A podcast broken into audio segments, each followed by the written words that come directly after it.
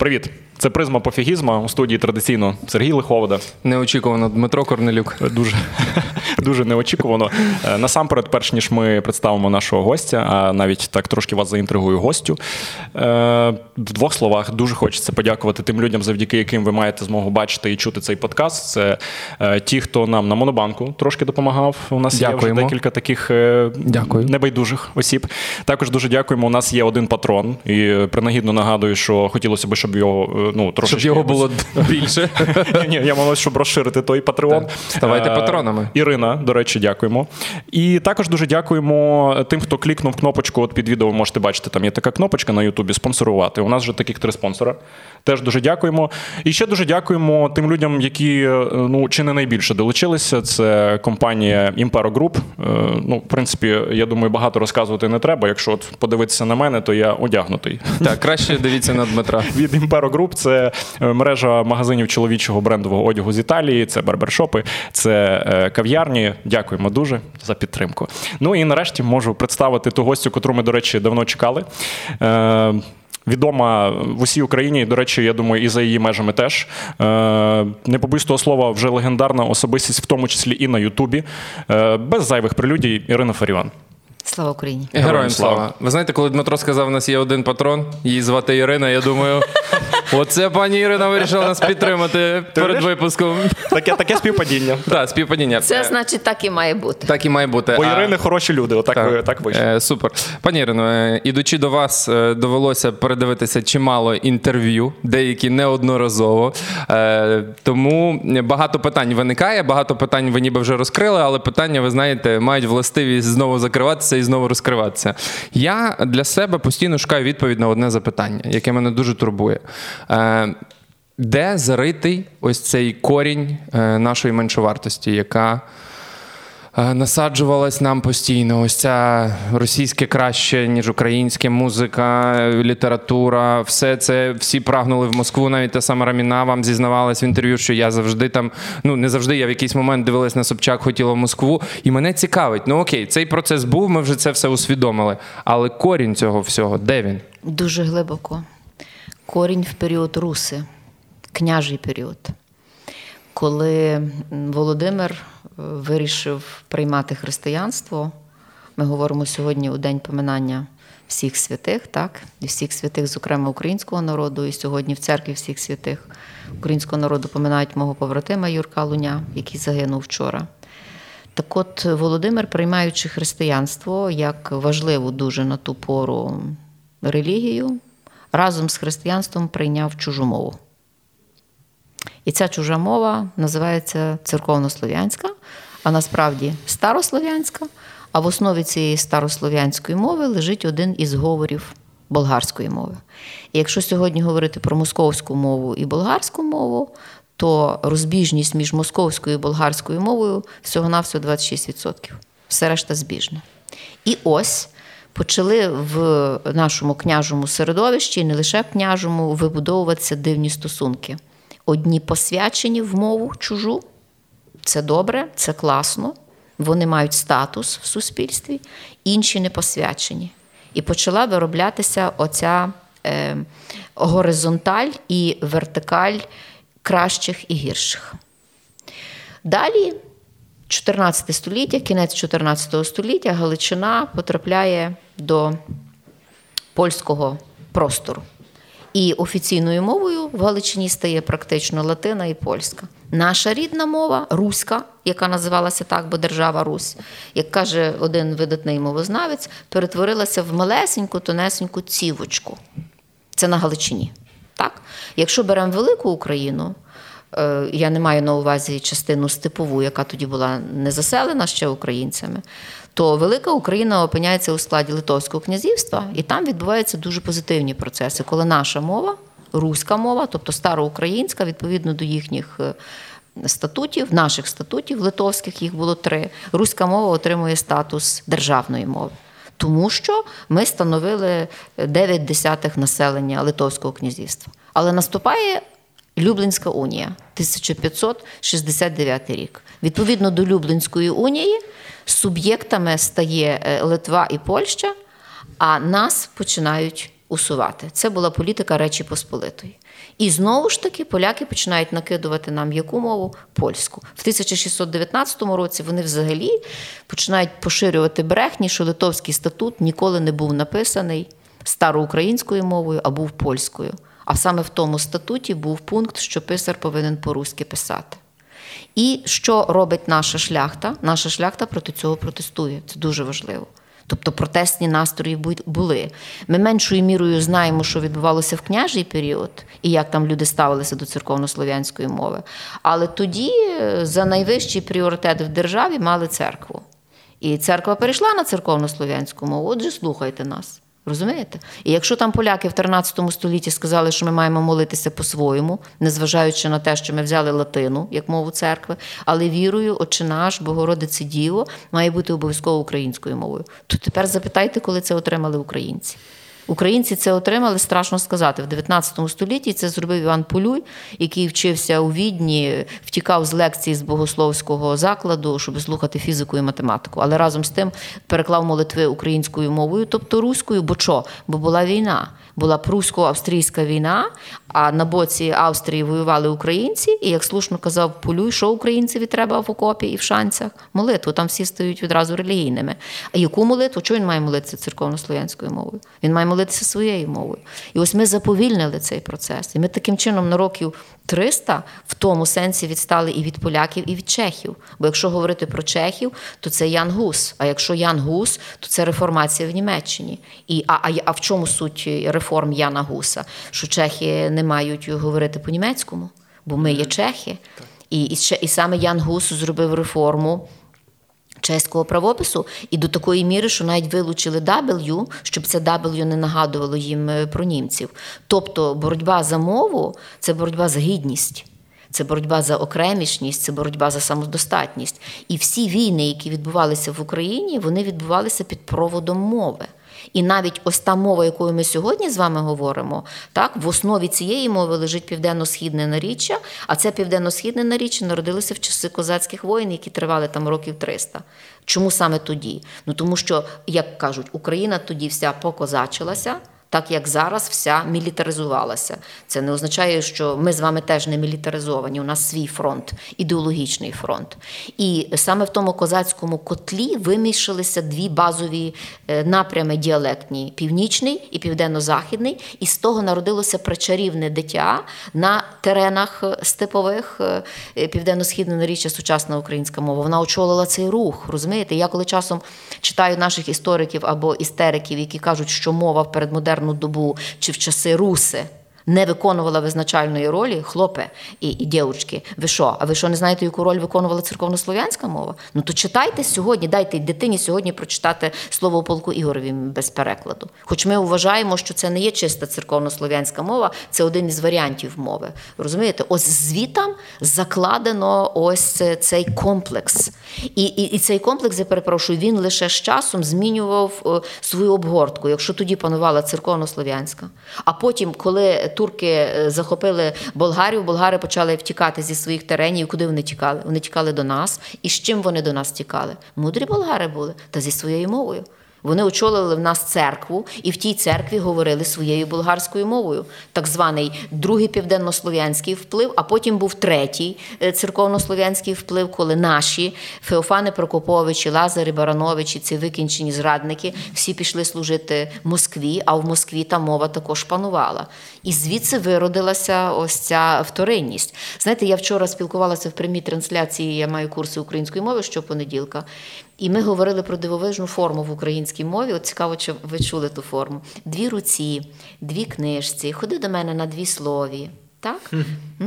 Я не чув, буду я, відвертий. Я тільки доці кажу іноді, ходи до мене на руці, але на то руці. то зовсім інше. Ні? Ну, на Чи руці то щось це подібне? ручки, так. Е, тобто, якщо були іменники од, два, обидві, обидва, три, чотири, плюс іменник середнього і жіночого роду, то були паралельні форми, форми множини: дві руки і дві руці два слова і ходи на дві слові до мене. І ось я вчора людям пояснювала, що в нас в мові це було і чому це зникло. І звісно, що це розстріляли в 1933 році. А доєднується вся Україна, тому що я прошу завжди в бесіді написати, тобто чат, ну, наше слово бесіда. напишіть, звідки ви. І ви, ви не уявляєте, в що це перетворилося? Це перетворилося в оргію пам'яті.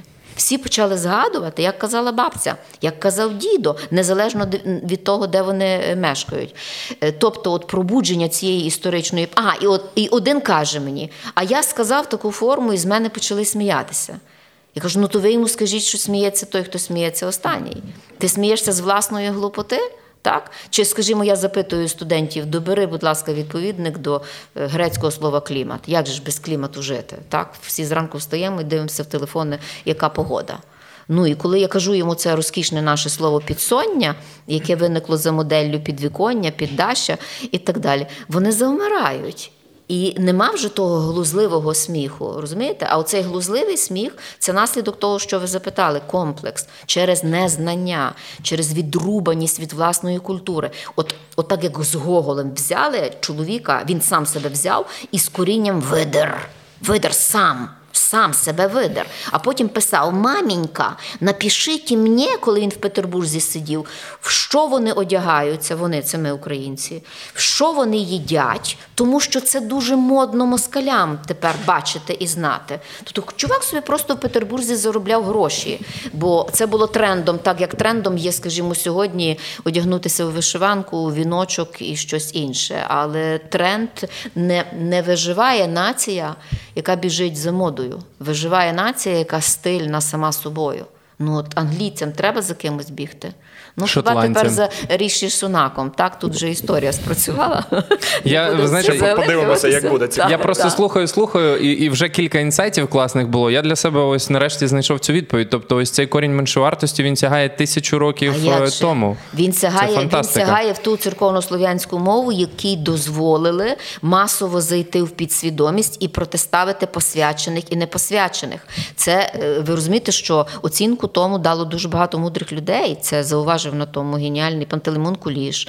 Е, про це кричав Іван Якович Франко, наш святий, який казав, що українська мова в церковнослов'янській шкарелющі мучилася до 18 століття. Чому вони забороняли нам переклад Біблії українською мовою? Вони були зацікавлені в тому, щоб Біблія була церковно-слов'янською мовою. Вони нас загнали в єдиний простір спільного слов'янства. Ви десь чули, щоб німець, наприклад, із англійцем говорили про якусь германську спільність, а вони ж належать до германської спільності мов. Чи ви чули, щоб італієць з еспанцем, з румуном сіли до столу і вони випили за те, що вони романи?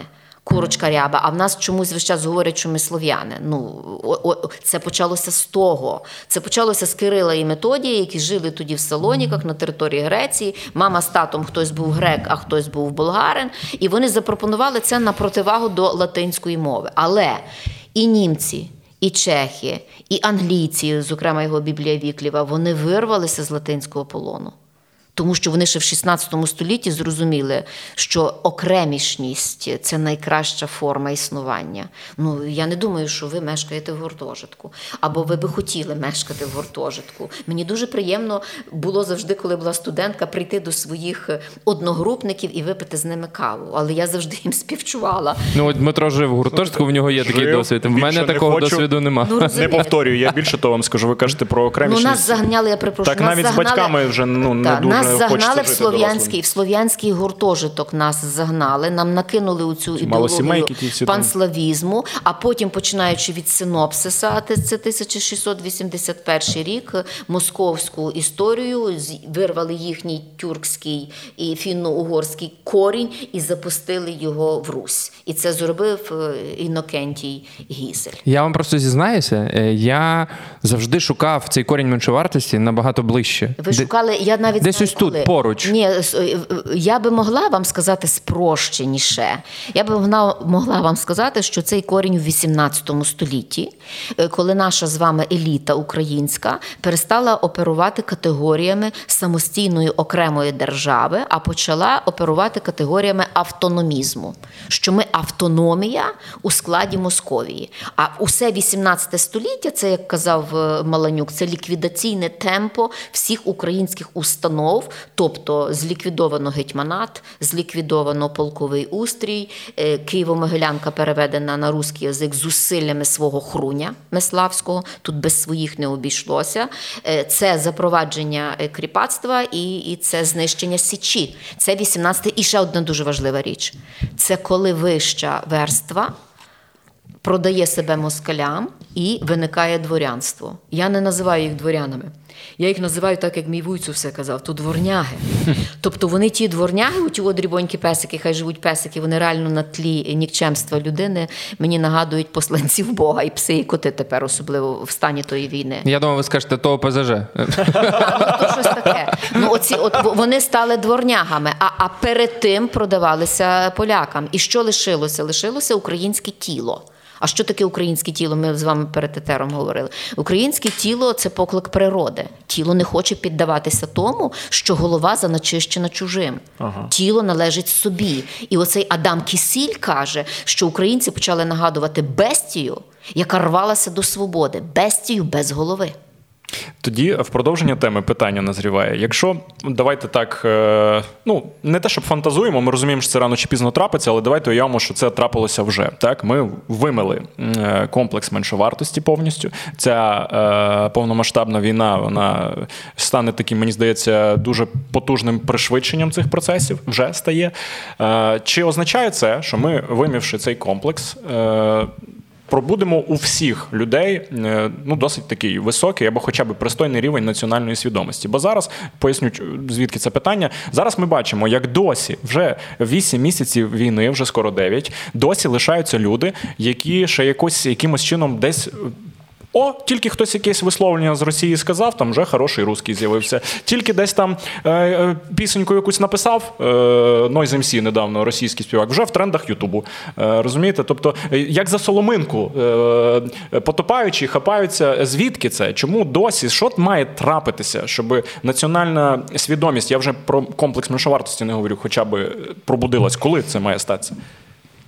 Дуже складне запитання. На складні запитання немає простих е, відповідей.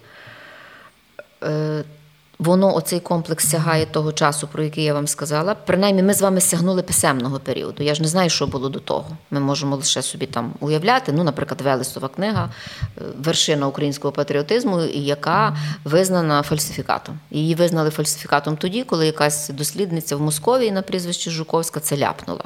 Розумієте? А з початку 90-х років цю Велесову книгу завели в шкільну програму, власне, для того, щоб напрацьовувати іншу національну модель.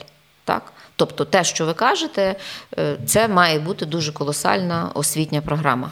Я просто боюсь, ти знаєш, я боюсь, що зараз от. собі звів в голові, що скільки часу це тривало, що не дай Боже, нам доведеться Ну, стільки ж часу. це... Інтернаціоналізм, триєдиний народ, оцей Так, так, весь так. як це все вичистити? Відмотати назад це, це все буде надзвичайно складно, але дві речі. Е, Геніальний Маланюк, е, який воював в часи 17-21 року, полковник армії УНР, сказав таку класну річ. Щойно Україна проголосить свою державність, так? Ми її проголосили. Віднову нашої державності, їй доведеться десятиліттями, десятиліттями і зживати, він вжив той церковнослов'янізм, деколи нам потрібні ці слова, і зживати свою рабськість. Він це усвідомлював в 17-му році, коли він спостерігав за повним крахом національних ідеалів, даючи дуже негативну оцінку тодішньому проводу, але іншого проводу не було. Бо якщо, скажімо, був Міхновський, то Міхновський куди в нас відправляють завжди націоналістів? Націоналістів завжди відправляють воювати. Так? А коли треба обирати владу, то обирають оцей серединний варіант толерантних, е, терплячих, які будуть зі всім миритися, і ми знову потрапляємо в ту пастку, з якої хочемо вийти. Е, Чи готова наша система освіти сьогодні працювати от на те, що ви кажете, і зжити нашу внутрішню залежність? Ні. Це якась Абсолютно ментальна залежність. Що це таке? Так, це ментальна залежність, це страх, це несамостійність, це постійне намагання знайти собі зовнішню опору. Добре, тоді. Якщо раніше зовнішня опора це була Москва, то тепер зовнішня опора це е, англійський світ, англомовний світ під обгорткою глобалізації і інтернаціоналізації. І про це свідчить е, навіть закон про вищу освіту, який ухвалили в 2015 році, де з закону навіть вилучили поняття навчально-виховний процес. Так? І було заведено процес education, тобто освітній процес. Без виховання. Без виховання. А ми згадуємо нашого видатного педагога Сухомлинського, який казав, що е, навчання без виховання це меч у руках божевільного. І тоді по всій вертикалі у вищій школі, бо про середню я не знаю, я далека від середньої освіти, я хіба можу проаналізувати програми, які там є. І тоді по всій вертикалі у вищій школі скасовують проректора із виховної роботи. Тобто, кого виховують у вищій школі? Гвинтики, механізми, яких просто-напросто хочуть продати кудись, нехтуючи абсолютно інтересами власної держави, дають тому гвинтику механізму знання англійської мови, е, українську забирають максимально, про це ми можемо більше поговорити, а дають англійську, таким чином е, зачищуючи територію благодатну України, наші чорноземи для чужинця, який зайде сюди і зреалізує тут свій бізнес-проєкт. Тобто, це те, що розгорталося до війни. Воно процвітало, воно перемагало, воно йшло під гаслом глобалізму і інтернаціоналізації. Тобто совок у варіанті глобалізму повернувся. Той совок, якого ми не вбили е, на початку 90-х років. Тобто до середини 90-х років у нас була надія, що українці можуть іти національним шляхом розвитку. І, наприклад, був у нас такий міністр освіти Іван Вакарчук, який під тиском е, суспільства запровадив в липні 2009 року або 8-го, вибачте, не пам'ятаю, базові предмети, які можуть очистити мозок, про те, що ви сказали. Бо то не руки помити. І Ну, не так. мешти. Так. Розумієте? І Там я навіть не знаю, яку кислоту треба запускати, щоб цей мозок очистився.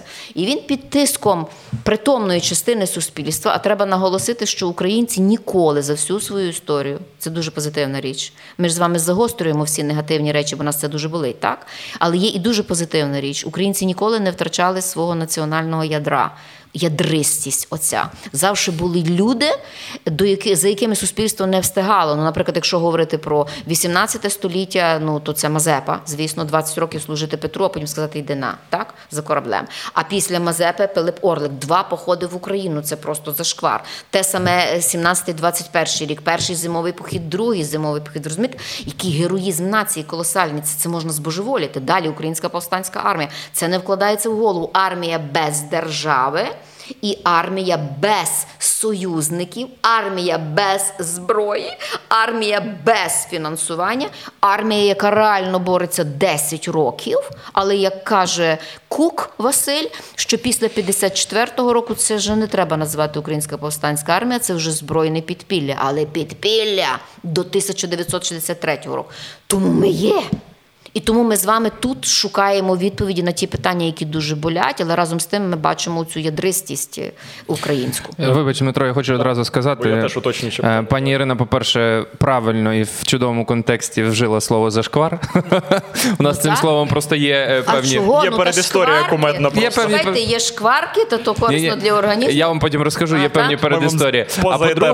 А по-друге, слухаючи вас, я ось вкотре переконуюсь, роблячи відсилку до нашого першого з Дмитром випуску, коли ми говорили про те, що нас у нас неправильно викладають історію України в школі. І ось я вашу цитату хочу е, вашу цитату хочу процитувати. Читати історію е, треба не просто як перелік дат, а як спецкурси. Це те, про що ми казали в першому випуску. Згадай, коли я визнаю, ось я сижу, мені 32 роки, що в моєму е, випадку історія була як перелік дат. Як перелік. І не більше ніяких причинно-наслідкових зв'язків не виникало абсолютно. Ну, в розумієте? продовження просто твого питання. Ми якраз поза ефіром з пані Іриною спілкувалися, і зараз, можливо, якраз ви це розкажете і ще нашим глядачам і слухачам е, про цю ідею, чому це треба на екваторі е, в університеті викладати, а не, наприклад, як у школі, у нас 10-11 клас, коли ти цей перелік дат ніяк емпатично крізь себе не пропускаєш. Абсолютно, абсолютно. Я це поки- просто завчити, здати, забути. Так, Все. Я вже казав, поки я не я особисто поки не прочитав, наприклад, Марію Уласа Самчука, потім Жовтий князь е,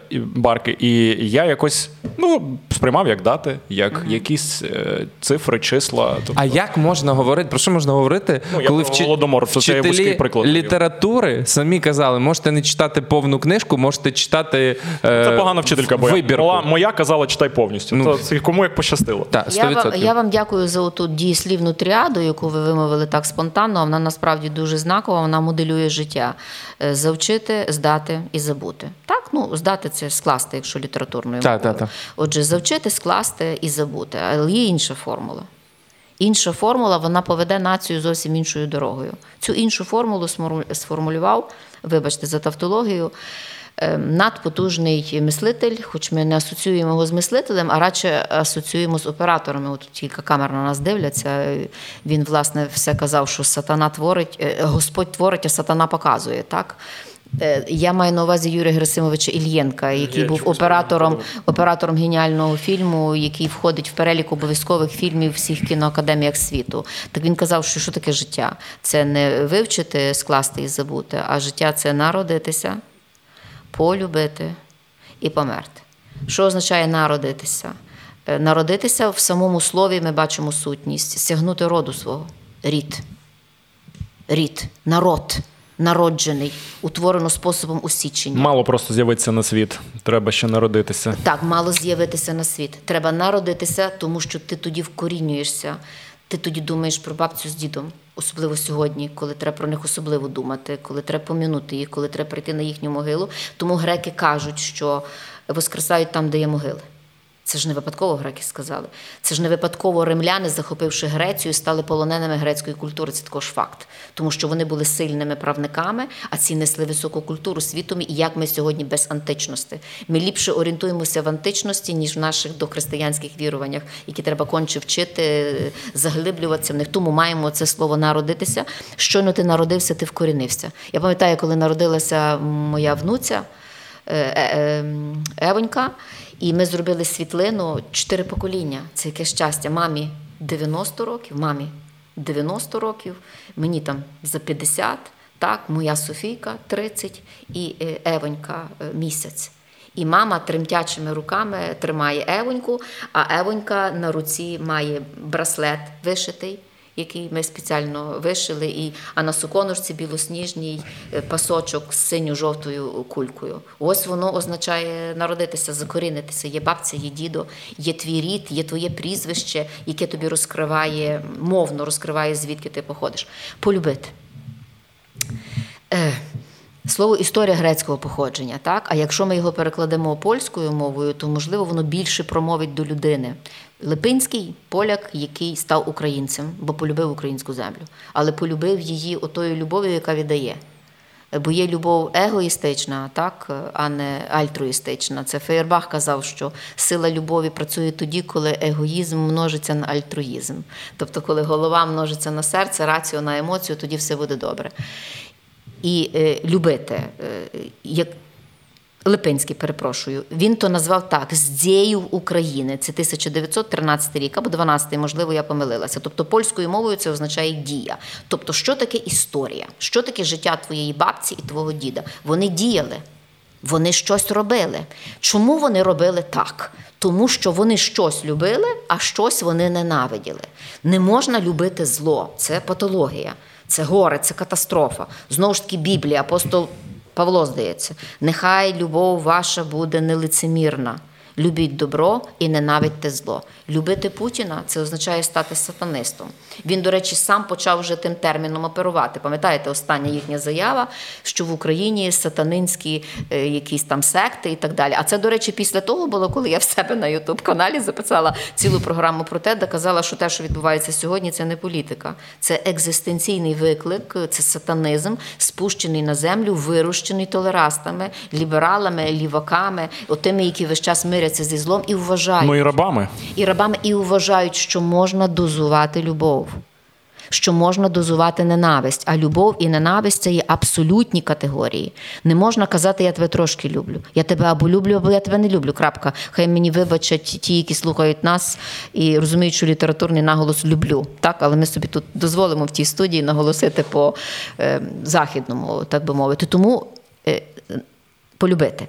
Ті люди, які творять щось, вони люблять. Ви ж свою роботу також робите, тому що ви її любите. Ви її не покидаєте. Якщо б ви не любили ось цього спілкування з людьми, ви б не спілкувалися. Так само я. Я коли приходжу в студентську аудиторію, яке моє основне завдання? Моє основне завдання віддати їм. Я не можу їм дати зброю. Я не є власницею моторсіч чи двигуни, не можу їм продати, з допомогою яких вони можуть стріляти ворога. Я їм маю дати знання. Тобто, оця, оце віддавання, воно також народжується з любові. Це так, як батько і мама хоче дитині усе віддати, все, що найкраще. Це вміщається в слово любити. І якщо оце народитися, тобто вкорінитися і полюбити, спрацьовує, і ти йдеш тим шляхом, наступає смерть, яка перетворюється у що? У безсмертя. Маємо наш наш оцей словотвір фантастичний. Конфіксний він називається, здається, префіксально-суфіксальний спосіб. Так наступає безсмертя. Кого найбільше боїться е, Путін? Ну вони найбільше бояться чоловіка, якого вже понад 50 років тому немає. Але в світі. вони не всі про то знають. Вони дехто думає, що він ходить і А він е, ходить. Всякі чмоні кажуть, ми тебе не йдемо. Ні, ну так а він, він, він реально живе на рівні Поміж нас. нашої, поміж нас. Він живе в рівні на рівні на бо властиво, що ж я завжди кажу, що він вам поганого зробив? Він воював з трьома режимами. Він воював з польською окупацією. Поляки йому зато дали е, сім довічних термінів сидіння в тюрмі до смерти. Е, Дзінькуємо bardzo за то. Далі він воював із німцями. Що йому німці дали? Арештували чоловіка 5 липня 41-го року, протримали до 27 вересня 1944 року за Ксенгаузені. Данкішот за то. Прекрасно. Що зробили москалі? Руками свого агента Рагуля, Хруня, як його ще там обізвати, Сташинського, ви його вбили. Що- Що він вам поганого робив? Якщо він вас нервує, ви не можете зайти в силу Степана Бандери, зайдіть в його рід. Ми говоримо про народитися. Зайдіть в життя його мами. От, от, от бедусила зараз, розумієте, тих людей, які щось мають проти Бандери. Пізнайте життя Ярослави Глудзінської. Це була людина закохана в музику, це була людина закохана в піаніно, це була людина закохана в християнські цінності. Вона народила сімох дітей, шість, сім, вісім. Дитина померла, Мирослава остання. Всі сім дітей любили Україну так, що своє життя віддали за це. 31 рік вона відійшла. Можливо, дійсно Господь її забрав, щоб вона не бачила, що буде з її дітьми. Я вже про це так думаю, яке це щастя. Хоча вона, помираючи, покликала Марту і Оксану і сказала, дуже тяжке життя. У вас буде. Оксана 48 років відбула сталінських концтаборів. 48 років. Марта там похована. Я, виявляєте, хлопці, я мала щастя з нею зустрітися в 2000 М, Здається, в 8 це було році, так якраз коли був столітній ювілей Степана Бандери, я поїхала в Стрий. Я тоді була депутатом е, обласної ради і відчиняє двері. Малесенька жінка. Лесенька, мені здавалося, що я висока до неба і дурна, як треба на її тлі. А замість очей, ну, озера неба. Отака волинська синь з вашої землі, так? Волинська синь. І я чую, що мені треба, що вона велика, а я маленька, вона велика. Я присіла так, бо там ну, ще й згорблена вже е, життям. І питаюся їй, чи ви отримуєте пенсію? Ну, я приїхала як депутат, розумієте? Чи ви отримуєте пенсію від держави? Вона так дивиться на мене тими своїми фантастичними блакитними очима, подібні на маму е, бандерята. І каже: мені не треба пенсії ніякої від України, мені Україна нічим не завинила. Мені має Москва заплатити за те, що я 48 років тайгу рубала і їхню економіку будувала. Ось вам е, люди велите, і ось чому ця родина безсмертна. Тому, щоб очистити оцей мозок, про що ми Дмитре з вами говорили, треба нам з вами ставати провідниками тих знань. Треба доносити до людей ту інформацію і показувати життя Степана Бандери не лише в його націоналістичному чині, так, наприклад, там шкільна акція, а показувати, які були родинні стосунки. Як вони сідали до столу, про що вони говорили, що їх навчав батько, коли Андрія Бандеру арештували, і то він сказав, що я щасливий, що я виховав всіх своїх дітей однаково. А я український націоналіст. А далі додав: я український націоналіст, не шовініст. Ну для тупих пояснив. Нас Так. тих тупих дуже багато. Так. Їм треба пояснювати, що таке шовінізм, що таке націоналізм, що таке фашизм, що таке нацизм. Ну то візьміть собі з Ціборського. Видав нещодавно мій колега е, Віктор Рох. Зараз ця література виходить масово. Тобто, оце та речовина, скажімо так, хімічна. Яка може почистити мозок, е, націоналістична класика. Тобто люди жили в умовах, де не було жодних перспектив збудувати свою державу, вони просто свою справу робили. Е, Я тоді дозволю два питання. Е, Можна, Сергій? Будь ласка, З вам не вмію відмовляти, Поясню, Дмитро. чому ви згадували про те, що ми маємо доносити там е, ну і наступним поколінням, і тим, хто зараз, і також шовінізм частково згадали. І якраз у мене два питання було вже на заздалегідь приготував, але так воно якось стихійно в розмову лягає. Стосовно того, що ми маємо доносити, ще Ярослав Стецько е, сказав, е, що консолідувати, пробудити націю, і народ е, мають національні еліти, а решту, ну так простою мовою кажучи, підтягнуться. Е, На банальному прикладі ваш Ютуб канал. Я не знаю, чесно, не моніторив всіх коментарів, але підозрюю, що там багато різних є. Е, Наш е, перший подкаст, наш про мову, де одразу починають прилітати коментарі на кшталт, типу, це не на часі, ви ви мова там зараз розпалюєте ворожнечу. Тобто, грубо кажучи, ми закладаємо сюди ідею, давайте будемо консолідуватися, давайте будемо пробуджуватися. От те саме, що робите ви, так як ви, наприклад, про Бандеру розказуєте. А з того боку, все одно є опір. І це дуже Що з цим робити? Ні, це нічого не робити, отримати задоволення, розслабитися, зробити собі файну каву і Тобто я не про хейт, ви розумієте? Не про хейт, я бо на хейт ми тим не більше, реагуємо. Тим більше. Дмитро, знаєте про що? що? Я напевно, якщо я тебе правильно опір, зрозумів. тотальний опір. Як, просто. як е, в погоні за консолідацію не створювати срачів всередині е, українського це суспільства? теж якби ні до чого Бо це, хорошого не Це доводить. таке питання, розумієш, ну ми хочемо консолідуватись, не створюючи срачів. А воно, е, оця точка стику, вона все рівно існує, і ми не, не розуміємо, як з нею справити. Ти, ти про це зараз? Та про це навіть Можна бан- я наведу вам Будь ласка. приклад однієї великої нації, яка дала собі з тим раду. Дуже простий, і я сподіваюся, що хто здатен почути, той почує, а хто не здатен чути, на то нема ніякої ради за кораблем. Пішов за кораблем. Все. Є дуже гарний спосіб за кораблем. Іду на роботу до політехніки, в якій я працюю вже з минулого тисячоліття. І ось переді мною величезний рекламний носій. Класна машина. Ну, хлопці, ви розумієте, я блондинка, я реально нічого не розуміюся в машинах, крім кольору. І я фіксую тільки те, що вона червона, і більше нічого, і класна. І внизу підпис: О, на це я вже реагую. Тому що для мене це не просто слова. Для мене кожне слово це етимологія, внутрішня причина виникнення, мотивація, траляля, ну філологічно вже це все.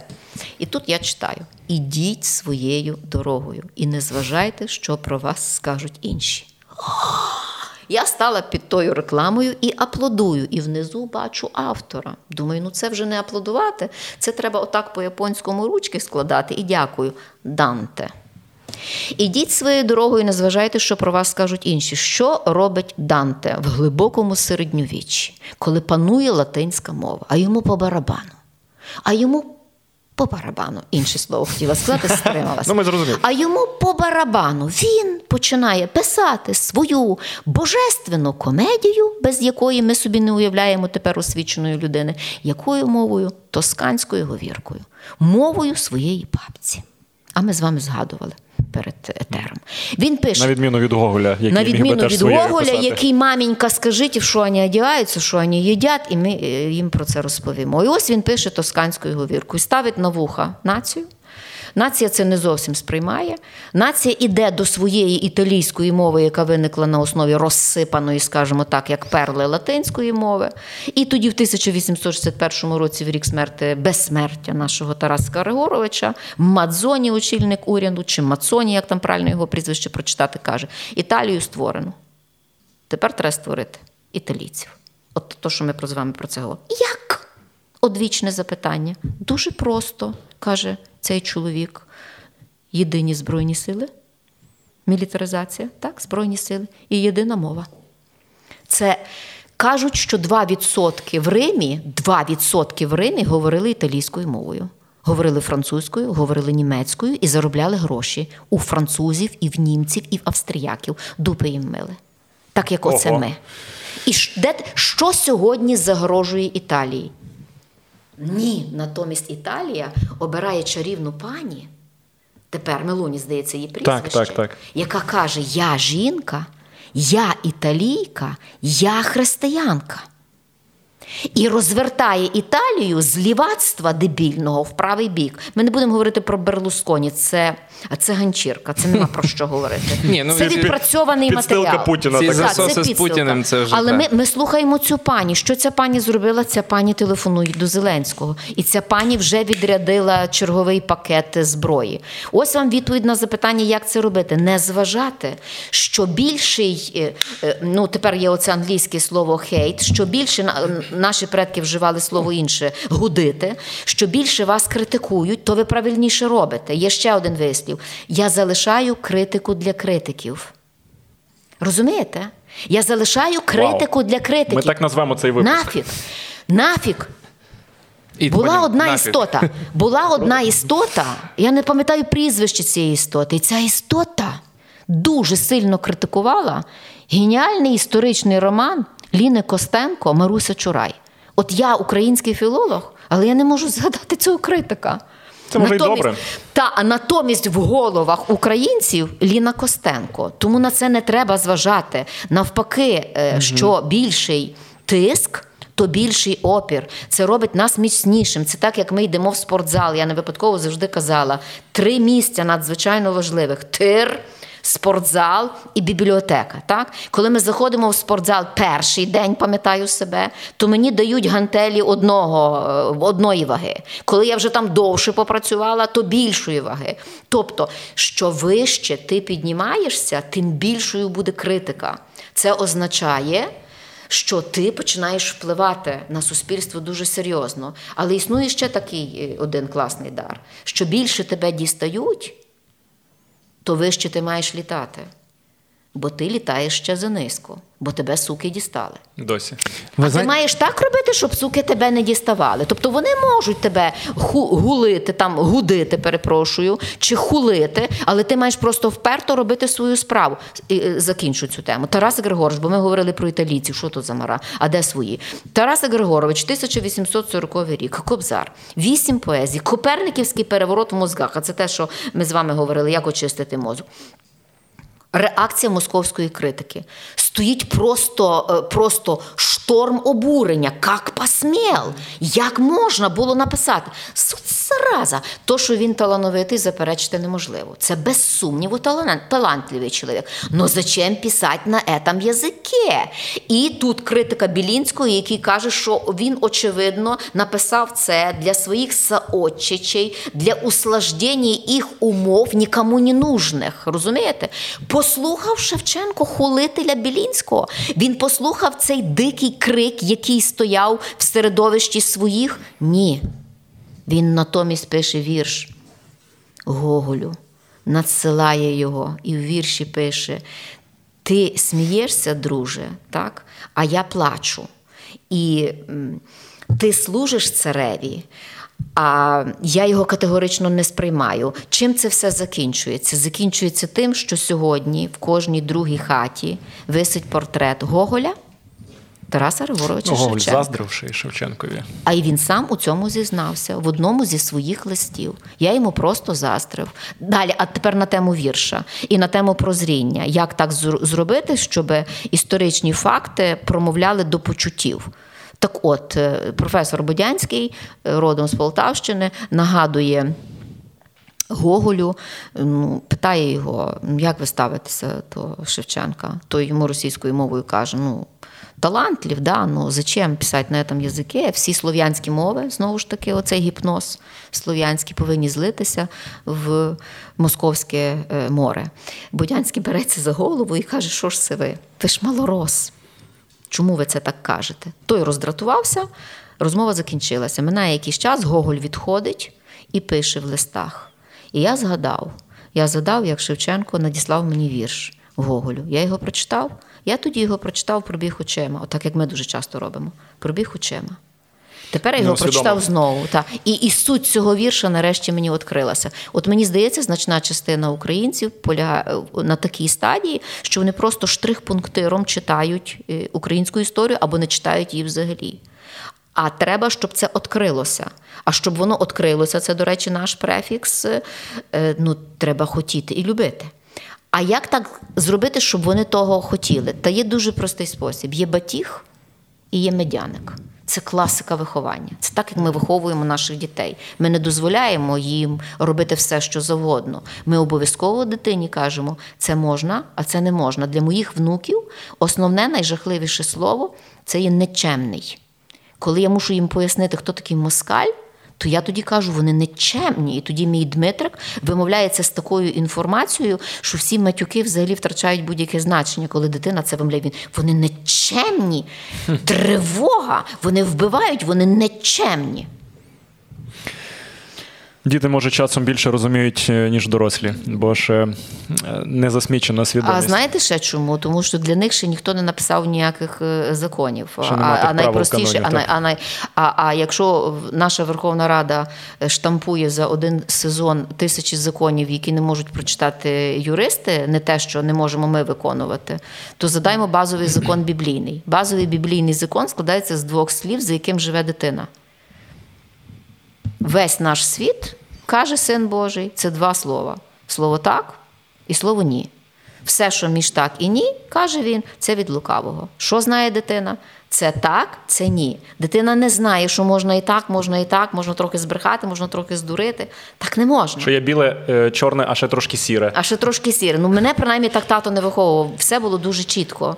Е, Ось, а це дуже чітко, власне, було і в цій ідеології бандерівці, бандерівській, тому йому було легко. А можна я прокоментую, закінчу на темі? а потім моє питання. Так, е, закінчу на темі дітей. Моєму малому 2,10, і щоб ви розуміли, нещодавно з нянею він ходив в парк шукати москаля. Це по-перше. По-друге, коли я його запитав, е, ні, він мені каже: тато, ти знаєш, де будинок москаля? Я кажу, де він каже, в землі.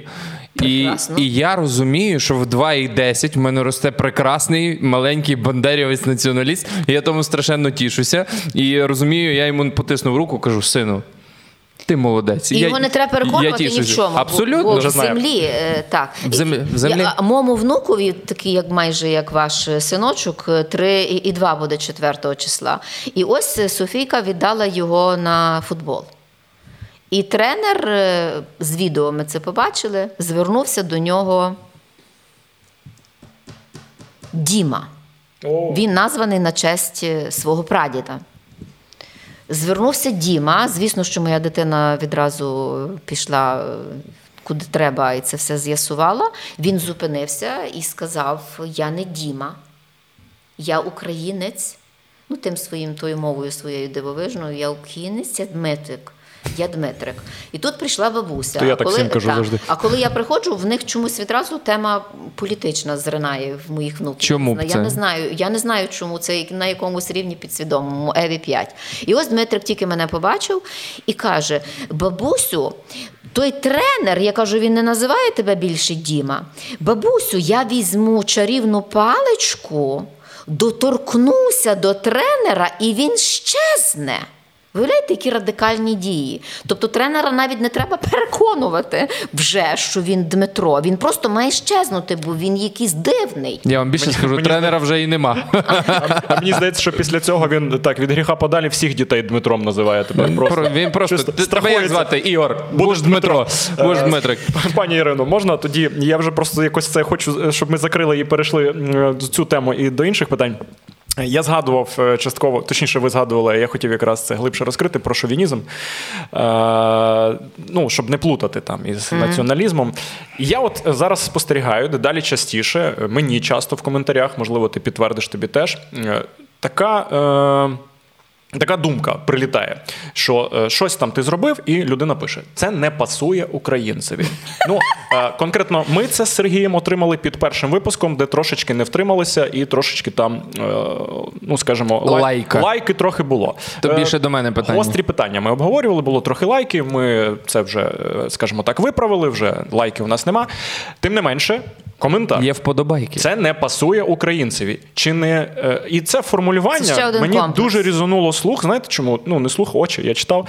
Це ж якийсь латентний шовінізм. Типу, що означає не пасує українцям, а взагалі іншим освіченим культурним людям пасує, але тільки не українцям. Тобто, чи не є це якесь припіднесення, що от ми, українці, вже трошки над землею маємо ходити, що навіть боронь Боже злаятися, але наша лайка, до речі, українська, то вона прекрасна. Ну, вона, Ну, по-перше, наша, я маю на Ай, увазі. Дмитро, най би тебе качка копнула. Та, щоб тебе Іди до підкинуло, сраки, гепнуло, Сергію. та, щоб тебе підкинуло і гепнуло. Шлях би тобі Ну, добре гарно ж, було, нас щоб літературно. Пірячко в роті виросло, щоб тебе шлях трафив, не дай Боже. Якось там е. Настя зловила. Швидка якась. Настя, хай тебе схопить. Та-та-та.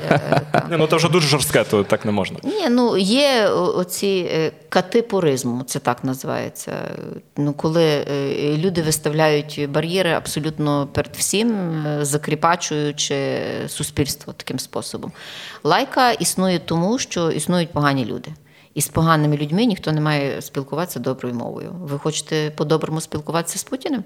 Ви з ним спілкувалися від 1945 року, Так, пробували. коли ви коли ви назвали це перемогою. Ви назвали це перемогою і святкуєте її в вересні. Я вже не кажу про тих ідіотів, які 9 травня мали за якусь е, побєду. Мій дідо принципово 9 травня виносив шини і палив, щоб густий чорний дим йшов, таким способом заманіфестувати, що він не приймає це як перемогу. Тобто е, українець має існувати абсолютно у різних стратах. Різні страти це різні регістри, та як різні стилі. Тому існує стиль розмовного мовлення. Розмовне мовлення насичене ну, відкритою лексикою. Де ми шокаємо, врешті-решт, то досить правильно. органічно звучить. Це, це чекайте, ми ж дивимося американські фільми чи англійські фільми і бачимо, наскільки вони вільні у своїй мові, наскільки мова багата. І тут е, можу зацитувати одного видатного мовознавця з світоглядом у нього не зовсім гаразд. А от е, з фактами мовними чоловік дуже це аналізував блискуче. Юрій Шерих Шевельов, який казав, що мова, якщо вона не має того, немає сленгу, немає негативної лексики, вона неповноцінна, вона за- закомплексована.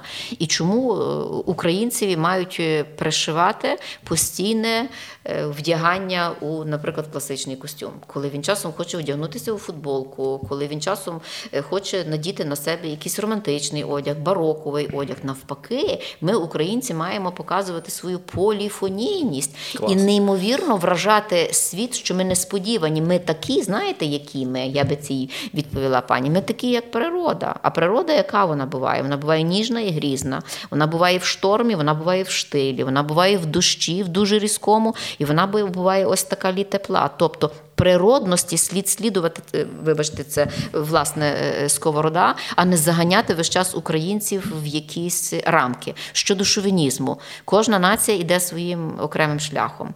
Кожна нація має свій шлях до осягнення істини. Це можна собі уявити у вигляді такої е, піраміди, і на горі тої піраміди ось е, коло. Це істини, коло, куля. І ось це істина. Але ця піраміда має дуже широке підложжя. Підложжя це різні народи. І от вони рухаються, воно рухається до цієї істини. Істина це оцей абсолют, це найвищий розум, ну, Господь Бог, якщо ми християни. Але в кожного свої шляхи. І накидувати нам оце чистоплюйство, ну мене це страшенно дратує, тому що я у своєму мовленні максимально відкрита, бо, бо я відкрита внутрішньо. Якщо переді мною ворог, я його буду місити, копати, знищувати з допомогою тої лексики, Яку він розуміє. яку він розуміє. Ну не випадково ж наше протистояння почалося саме ось цього посилання. Ну я розумію, що це не зовсім приємно весь час це асоціювати, але е, це була різка і природна реакція на цього ворога. Ви про корабель? Про корабель, так. Є зараз, е, Сергій, зразу просто завершу тему матюків можна? Чи ти хочеш? Якщо ти хочеш, то я Ні, ні, до я просто тоді. хотів Ну, це, ну, по-перше, це не є московського походження, це Так. праіндоєвропейська лексика. Москалі собі це прибрали, тому що в них е, своя система сприйняття сексуальної сфери, що, скажімо, не характерно для українців. Українці сексуальну сферу сакралізують, тому що це любов, тому що це народження, тому що це діти. А вони принижують і опускають на рівні мами, на рівні батька і так далі. Це свідчить про хворість їхнього мозку, про їхню приреченість, про їхню паралітичність. А в нас ми лаємося з допомогою лексики, Ну, що пов'язана з людськими там. відходами, ну з екстрементами там якимись, чи навпаки, грайливо, от прокльониці. Хоча, до речі, одна моя колега Світлана Богдан, вона очолює кафедру української мови в Волинському університеті. Вона колись досліджувала лайку, і це енергетично дуже негативно на неї вплинуло. Так що навіть лікар порекомендував це не брати. Обережніше Так, в рецепті Це пише, значить, дивіться, е, там будь ласка. е, е, німесил і три місяці не лаєтесь, будь ласка. Але, е, Закінчу вже по цій темі. закінчу. Ну просто, е, просто прокоментую. Вже давно доведено, що красне слівце воно е, часом потрібне кожному. Бо коли тобі, наприклад, молот е, падає по пальцю, то ти не будеш казати ой, е, е, лишенько. ну, по- звичайно. Розумієте, тобто для розрядки емоційної, навіть це для нашого ментального здоров'я важливо. Я е, дуже коротко. Е, зараз, е, окрім е, російський корабель, іди е, там, окрім цієї фрази, ще одна теж у нас дуже така, вона вже стала е, е, як мем. Е, Русні. Угу. Типу, знаєте цю фразу? Ні. Ні, ну я не знаю, щоб не викидати слів з пісні, я можу сказати. Та давай не будемо. А, добре, я зрозуміла. Ви зрозуміли? Я зрозуміла. Теж, так, так. Ну, це те, про що каже пані. Ірина. Стосовно ось, е, геніталії, Так, є це така та фраза. сфера, Вона так, постійно у нас теж в соціумі вже прижилася зараз. Е, І я написав такий жарт. У мене донька, я вже вам розповідав. Я в цілому проти того, що моя дитина матюкалася. Не хотілося б мені. Хіба якусь Звичайно. українську лайку? Ну хай хіба би. якщо перед нею москаль Так, стоїть? але я, я власне написав такий жарт, що якщо моя, якщо я дізнаюся, що моя дитина е, заматюкалася, я як батько буду не проти тільки в одному випадку. Якщо першим її матюком буде русні, типу, про- це просто жарт. Просто жарт. Мені одразу прилітає коментар. Е, це не по-християнськи бажати смерті ворогу. Я вас дуже прошу, не звертайте увагу на ці е, коментарі. Я вам скажу, Дмитро просто Але це дуже цікава думка, чуттєвий. Це- розумієте? я- Дмитро я- дуже мене це не зачепило. цього. Мене це не зачепило. Всі коментарі читаю. Але думка, погодьтесь, цікава. Людина е, ходить е, ну, до церкви, і вона отак це бачить, що навіть ворогові не треба бажати смерть. Хоча я з цим не погоджуюся. Е, особисто Я також категорично з тим не погоджуюся. Ворога треба, як каже один наш відомий тепер експерт, це було його прізвище, умогилити. Зло треба знищити. Тобто, якщо оце ті так звані християни фарисейські, це не християни, це фарисеї. Це якісь моралфаги, Це типу, такі. фарисеї, то ви їх відправляйте до апостола Павла, який каже, що треба ненавидіти зло і, і любити добро, а ворога треба знищувати. Мої хлопці Архангели з мечами були, Ну, врешті-решт. Е, Цікава річ, е, моїх е, с- свободівці рідні, які воюють зараз там, кажуть, що прийшов один капелан до них і почав говорити от якісь ось такі от речі на зразок любові до ворога. Вони відразу порушили це питання під командиром, щоб цього капелана забрали геть. Е, Батько Степана Бандери носив при ем, нозі шаблюку. І з цією шаблюкою йшов по Франківщині, зокрема в Калузькому повіті, встановлювати владу. І не чекав, коли австріяки йому ту владу подарують, чи поляки подарують. Е, Тому е, християнство це воїни в першу чергу. Ну розумієте, можливо, ця людина е, десь послуговувалась. Пам'ятаєш, був такий фільм з міркувань совісті, коли один солдат конкретно він сказав: Я не візьму в руки зброю, це суперечить моїм цінностям, моральним там етичним і так далі. Але він без зброї виносив своїх побратимів з поля бою весь Слухай, час. Не треба Ну, фільмів. Зараз я бачив інтерв'ю пастора. Я єдине не знаю там якої конкретно він ну, течії там. е, Це не так суттєво, але він теж зараз на передовій, на фронті. І так, він зі зброєю не воює. Але він воює, він там. Він Ні, дивись, в мене чітке копає. Тобто, розуміння, якщо, якщо в нього такі Ворог ступив на нашу землю. Тут немає питання Про що взагалі стояти. мова? Питання стояти немає. Е, Тут все мені здається очевидно. Я ось про що хочу. Мені е, з- я тільки з- я завершу тоді. Мені здається, що це власне та публіка, яка тепер знайшла для себе сховок для свого гнилого мозку, ховатися, начебто, за християнськими ідеями. А насправді це псевдохристиянські ідеї.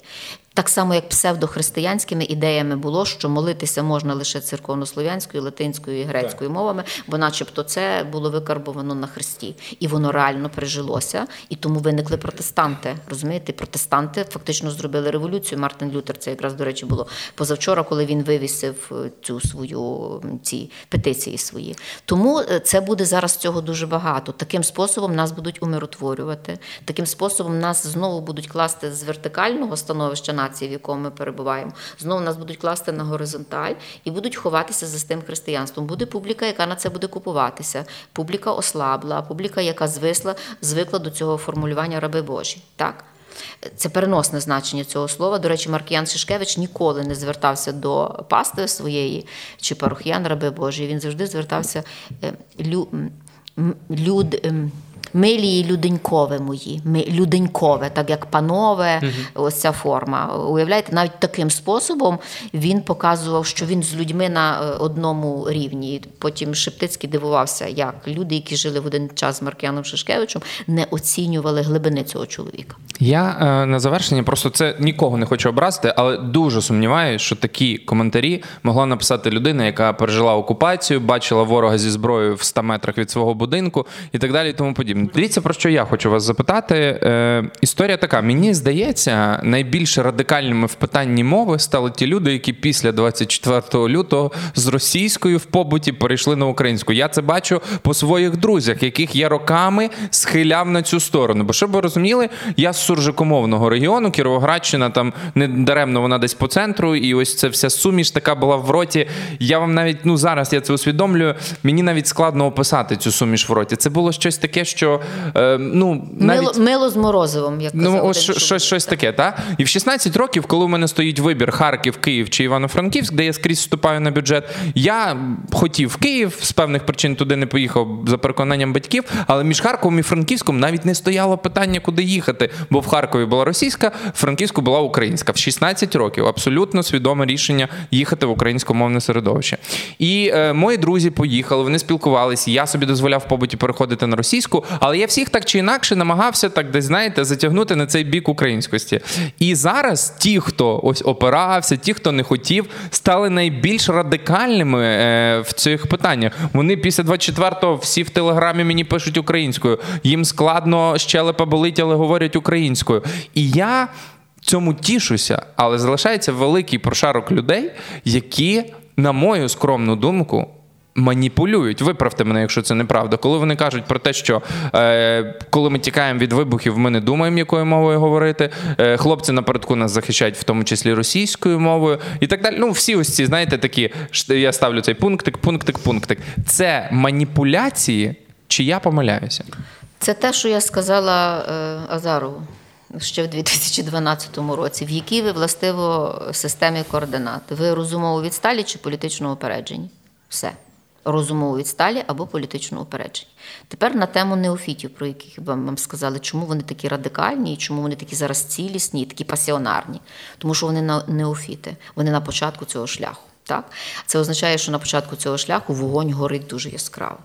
І я дуже хочу побажати тим неофітам витримати е, оцю ходу зі смолоскипом на усе своє життя. Не здутися, не та? здутися, можуть здутися. Ну, У нас часом є люди з ефектом соломи. Зайнялися. І швидко вигоріли. І, і швидко вигоріли. Це на тему неофітів. Тому обережно стежте за ними, підтримуйте їм, А- абсолютно. підкидуйте дрівець. Так? Завжди. Дрівець, я, підтримуйте. я коли чую, знаєте, десь людина помилилась, шукає відповідник. Я кажу: та послухай, ми всі не ідеально говоримо. Боже. Не зациклюйтеся. Ні-ні. Вкотре кажемо всім, хто переходить, хто десь е, ламає в собі ось це, треба думки перемкнути і так далі. Тому подібне. Я на щастя не знаю, як це працює. Бо я, вийшовши на вокзалі в Івано-Франківську, став і почав говорити українською. При тому намагаючись, знаєте, робити це максимально, як це роблять франківчани з тими наголосами. Я хотів як швидше асимілюватися, щоб навіть ніхто не знав, що я десь там з суржикомовного регіону. Я такий, знаєте, а я думаю, а, а чому, якщо в мене 10 років українська мова була в школі, що мені заважає в той самий Гарно момент говорити. стати і говорити українською? Абсолютно. Там в мене не було середовища, бо коли ти заходив в магазин і казав, а дайте мені, пожалуйста, оці конфети. Ну то е, ну а якби ти я зайшов, я просто уявляю себе в 2005 році в Олександрії зайти сказати: Я перепрошую, пані, а дайте мені. Ті во цукорки. Цукорки. Ну ні, ну мене би ну не те, що А ти ще міг сказати, лігуміни. та. Ти знаєш, да? Ну, є Ну, ще так, люди, Франківську так, так так? Ну я Так, знаю просто, я вже знаю. Тобто, розумієте, і е, я до чого? Я про інше. Ось про ці маніпуляції з тими, хто маніпулює. Це ось ця е, ваша цитата не змінюється тільки дурні інші приречені. Е, Ось це про них. Це ті люди, які е, не хочуть втратити комфортного буття свого. Їм комфортно в язике. Вони через цю мову весь час себе вивищували над нами, бо вони вважали, що ті, які говорять українською, це вторинні, ті, які говорять московською, це ті, які попереду. А вона скаже: мені мама колискові співала російською. То іди полікуй свою маму разом з Колисковими Русі. А що вона тут що вона тут робила? Що вона тут робила? Вона прийшла сюди як окупантка. Ну то я людина з національною гідністю, давай забирай ту свою колиску і шуруй до пила. І там йому пой. Ці люди не мають жодного виправдання. Але розглянемо дві площини. Одна площина е, юридична. У нас є закон про Збройні Сили України. Ну у чому справа? Закон про Збройні Сили України, стаття 13. Мова війська державна. У нас є статут Збройних сил України, мова спілкування державна. Ми Межі собою спілкуйтеся як завгодно. Коли ви виходите в, політи... в публічний простір, навіть якщо ви не володієте українською мовою літературною, говоріть суржиком, але не говоріть московською мовою. І я завжди зрозумію воїна, який на плечі з Джевеліном, і який каже, отак, як ви щойно говорили, конфета чи ще там щось. Навпаки, я з усмішкою і замилуванням буду його слухати, тому що я знаю, що він перебуває на перехідному етапі від суржика до мови, а не на етапі ну, упоратого русского язика. І що він властиво доводить, кого він захищає тут? Розумієте, е, український відповідник до московського упоратий це очманілий, це очманіння. Очманіти це так, як надихатися якогось ну, газу, який вбиває людину. Ми хочемо, щоб ці люди вийшли на природну дорогу. Тому вон, це бік е, юридичний, бік політичний. Е, в нас сьогодні в країні представники постсовєтського покоління. Ну, ми ж розуміємо, що Зеленський, який зараз, е, я хочу в це вірити, в нього сталися якісь ментальні зміни. так? Принаймні те, що він говорить, я можу слухати. Раніше я не могла слухати те, що він говорив. Я ніколи не дивилася 95-й квартал, так? Але людина від 2006 року, щонайменше до 19-го, працювала на московський наратив на московську культуру. Мала свій бізнес там класний, фільми робила і так далі. Він був дуже успішним підприємством, підприємцем в цій царині. І з ним зайшли в парламент люди такого мислення, тобто примітивної попси, типа, коротше, вообще. Можливо, з ними зараз також відбуваються зміни, але я впевнена, що серед них є ті, які хочуть затримати ось цей момент совка. І ми маємо на це реагувати надзвичайно радикально і різко. Чому? Бо ми їм вже раз це дозволили. Ми їм це дозволили після Майдану, після 2014 року, коли Порошенко закинув убивче гасло Єдина країна, єдина страна. Пам'ятаєте, в кутику на екранах телебачення угу. кожен канал писав оцю мантру, мантру, яка свідчила про шизофренійну націю. Нації накидувалася формула єдина країна, єдина страна. До чого це призвело? Це їх врятувало. Це призвело до 24 лютого. Ви здатні засвоїти урок? Ви здатні усвідомити, до чого призводить мовна шизофренія? Мовна шизофренія призводить до Маріуполя, до Бордянки, до Бучі. Зрештою, коли воїн ранений стікає кров'ю, над ним нахиляється у формі чоловік і каже до нього російською мовою. Як він має реагувати на це? Чи по рації він чує російську мову? Тобто ця мова небезпечна саме там, в армії. Тому всі ці відмази, які ми сьогодні чуємо, свідчать тільки про те, що ми, люди з іншою парадигмою, дуже цілісною, самодостатньою, самодостатньою, заходимо в їхній простір і змушуємо їх жити не за правилами Путіна а за нашими українськими правилами. Вони не хочуть визнати, що правила Путіна. Але ж Путін чітко вмотивував в 2015 році, що він був змушений захищати рускоязичне населення. Дивіться, і в цей момент в коментарях пишуть: е, так війна почалася не через мову. Мова це тільки один з аргументів. Він би все одно напав, бо мова це все одно не головний привід. Це тільки там один. Але ті з... люди ніколи не наводять аргументів, чому вони так вважають. От мені завжди це цікаво було. Добре, то ви хоч один аргумент від такої людини чули? Ні. Контраргумент тим людям. Уявіть собі один прекрасний день, що Україна вся перестала говорити українською мовою. І приклад такої країни я вам наведу. Така країна є. Вона називається Білорусь. Білорусь у 1995 чи 6 році другою державною мовою зробили яку мову? Мову Путіна. З якої країни до нас летять сьогодні ракети? З Білорусі. Якою мовою там система освіти вища і середня? Мовою московською. Тобто, це кажуть люди, які не розуміють значення мови взагалі, тому що вони сприймають мову як засіб комунікації. А мова це не засіб комунікації. Мова це форма життя окремої нації. Чому Шевченко написав свій кобзар українською мовою? Чому Марк'ян Шишкевич написав свою збірку Русалка Дністрова, а перед тим син Руси руською мовою? Звідки це взялося у Марк'яна Шишкевича? Коли в хаті говорили польською, любовні листи писав польською, і тут раптом його виганяють з тої духовної семінарії, і де йде хлопець, який хоче вчитися. Люди ці не хочуть вчитися, вони нічого не знають. Вони хоч одну працю прочитали про те, що таке мова. Вони не здатні будуть вам процитувати ні одного видатного мовознавця світового. Що бачить Маркіян Шишкевич в нашій бібліотеці у Соліновому? Він наштовхується на наші руські літописи, починає це все читати і каже: Я ж русин, я не поляк. Я русин, це моя історія. Ми знову з вами прийшли до теми історії. Тоді повертається в ту духовну семінарію і каже: Я буду говорити руською мовою, щоб показати, що я не поляк. Ну як ви говорите московською мовою, то ви москалі. Ви або москалі, або перевертні. Ви боїтеся слова перевертень, тому я вам щодня буду казати: ви яничари, ви відступники, ви перевертні, або ви москалі. Третього не дано, терціум нон датор. Просто вони бояться цього. Вони бояться визнати власну зраду, особливо зраду такого явного характеру, яка є сьогодні. Давайте так. Ви тих людей, які от до вас говорять там не в публічному просторі, приватна розмова, звертаються до вас російською. Ніколи такого не буває. Ну а уявімо, от уявімо, до вас звернеться людина в приватному діалозі російською мовою. Не розумію. Ви не будете Звідки? від Звідки ви взялися? З якої планети? Що це за мова? Вперше чую. Будь ласка, повторіть. Зовсім не зрозуміло.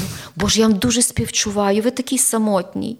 Ви покинутий у тому світі, чоловік чи женщина. Слухайте, а як вам ну це ви будете трішки як французи Франції, які на англійську мову реагують так, е, ніби Ну і просто не розумієте. Пардон, не, пардон. тре- не треба злоститися. Вони не вартують навіть на ваше зло. На крайній випадок I don't Ваше understand зло, you? ну так, ну sorry, my state language Ukrainian. Ну, Ну. не треба нервуватися, треба просто вушко ще раз, ще раз. Боже, ви заблукали. Хто вам допомогти звідси забратися? Я допоможу. Речі спакувати. Вас чекають там. Ну я поки що до такого е, рівня е, Радикалізму. своєї свідомості радикалізму ще не дійшов. Та але це це я буквально це нещодавно співчуття. ну це можливо. співчуття. Це те, Інша- як ви казали, емпатія. Я ж співчуваю. Як це можна ходити по моїй українській землі, жерти мій хліб, дихати моїм повітрям? Ну вони скажуть, це ж і наш теж, просто Ні, ми це не ваш. говоримо. Ви сюди прийшли як окупанти. Вас тут ніколи не було. Ви сюди прийшли з багнетами. Перші ваші багнети. Це 1658 рік. Це коли Хмельницький. Але ми знову повертаємося до історії, бо люди цього не знають. Все, висю. Далі е, Нечуй Левицький, який майже 100 років прожив, 1838 1800, 1918, він казав, що московська мова в Україні це мова ворога, це мова окупанта. Він прийшов сюди з багнетом і на танку заїхав. Звідки ви тут взялися? Покажіть мені. Діалектологічний атлас, кончені дебіли, інакше не називаю. Діалектологічний атлас, ось я вам розкрила його. Покажіть мені своїм кривим путінським пальцем, де тут російські говори? скажіть де мені тут одне. російські говори? Скажіть мені одне, ми говорили про дітей, які чисті, невинні, е, і вони приходять в цей світ ось таким е, білим листочком. Та? Е, і ось вони виховуються 15, 16, 17 років в сім'ї, де тато говорить російською, мама говорить російською, бабуся, дідусь, е, друзі на вулиці і так далі, і тому подібне. Виходить, їхня вина тут в чому? В тому, що вони в 15 років не мали того рівня свідомості, щоб зрозуміти це, І дозволь, і дозволь доповнити так. І що- я не захищаю, я просто пробую на кому тут лежить відповідальність. Бо зараз буде нас дивитись 30-річний чувак, якийсь або 20-річний, і скаже: Я 15 років чи 16 чую в сім'ї виключно цю мову. Добре, ви тоді його запитайте, чи він живе в якійсь капсулі. Він книжку українську тримав в руках колись. Я вам наведу сотні А якщо в нього от у нього бібліотека. А в нього інтернет є, він Ну, може ну, зайти. Так, Ну, ми, а це вже про що ми говоримо? Про те, що треба докласти зусиль. Ну він, якщо він є бажання людина, то він буде далі. шукати. Тобто провина в ньому, а не в комусь. Не треба весь час звинувачувати зовнішній світ. Треба власне скласти собі самому, поставити діагноз, хто ти є, і для того. Наводжу вам яскравий приклад. Степан Руданський, хто не знає його співомовки. Йому батько забороняв спілкуватися українською мовою. І він писав: мені мій рідний тато забороняє писати листи йому українською мовою, але мені не забороняє це. Тоді він пише 29 мільйонів українців.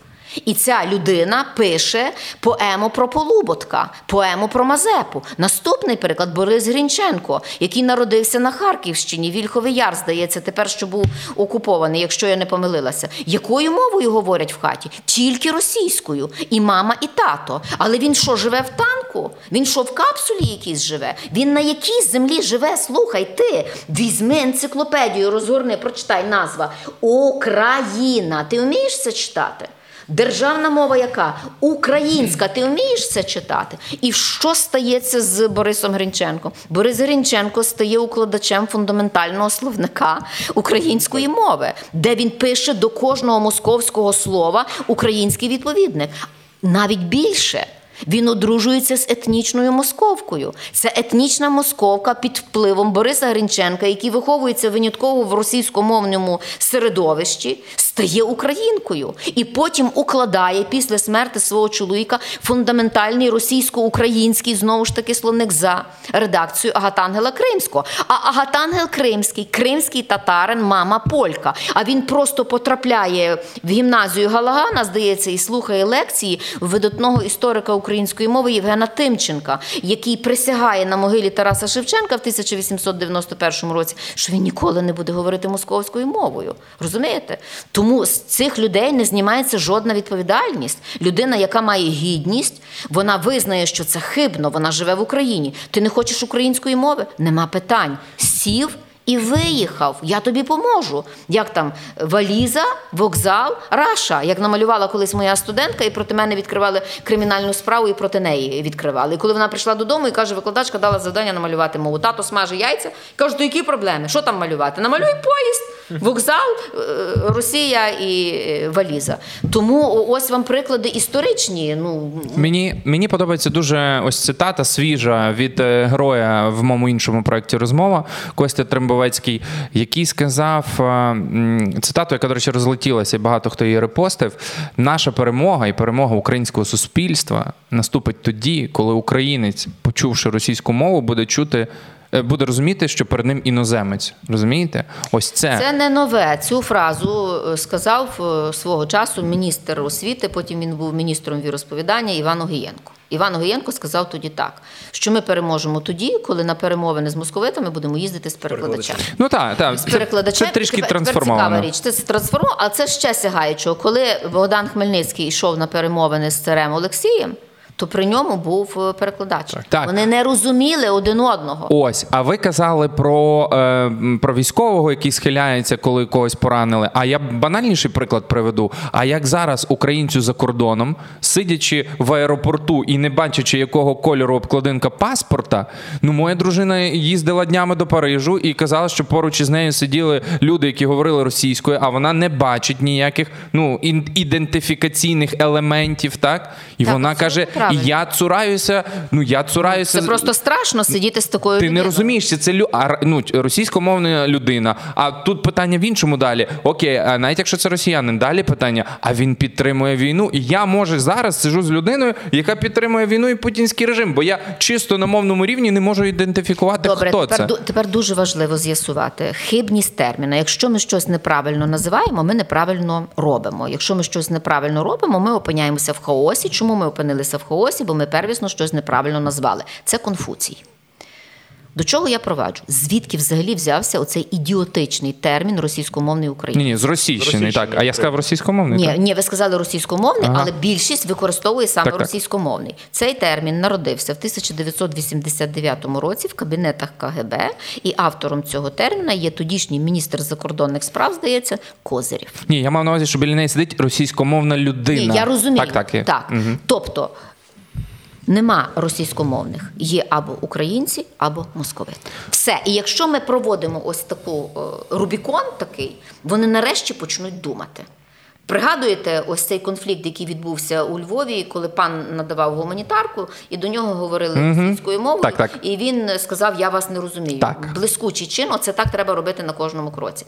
І коли е, е, ви, напевно, всі знаєте відомого правника е, Сергія Головатого. От, власне, Сергій Головатий, я пригадую ті наші розмови, коли ми готували мовний закон в 2013 році. Так він наголошував на тому, що один із найнадійніших способів е, побороти ось це явище російськомовності вилучити з нашого простору сам термін, перестати це говорити. І на цьому наголосив Олександр Данилович Пономарів, наш видатний мовознавець, який казав те, що ви сказали, це зросійщені українці. Були знімечені українці, були сполонізовані українці і були зросійщені українці. Це відразу діагностує. Це діагностує. І якщо людині приємно почувати себе рабом, то це її проблема. Ви до того не маєте жодного стосунку. Ви від раба просто дистанціюєтеся. У мене тоді останнє по цій темі.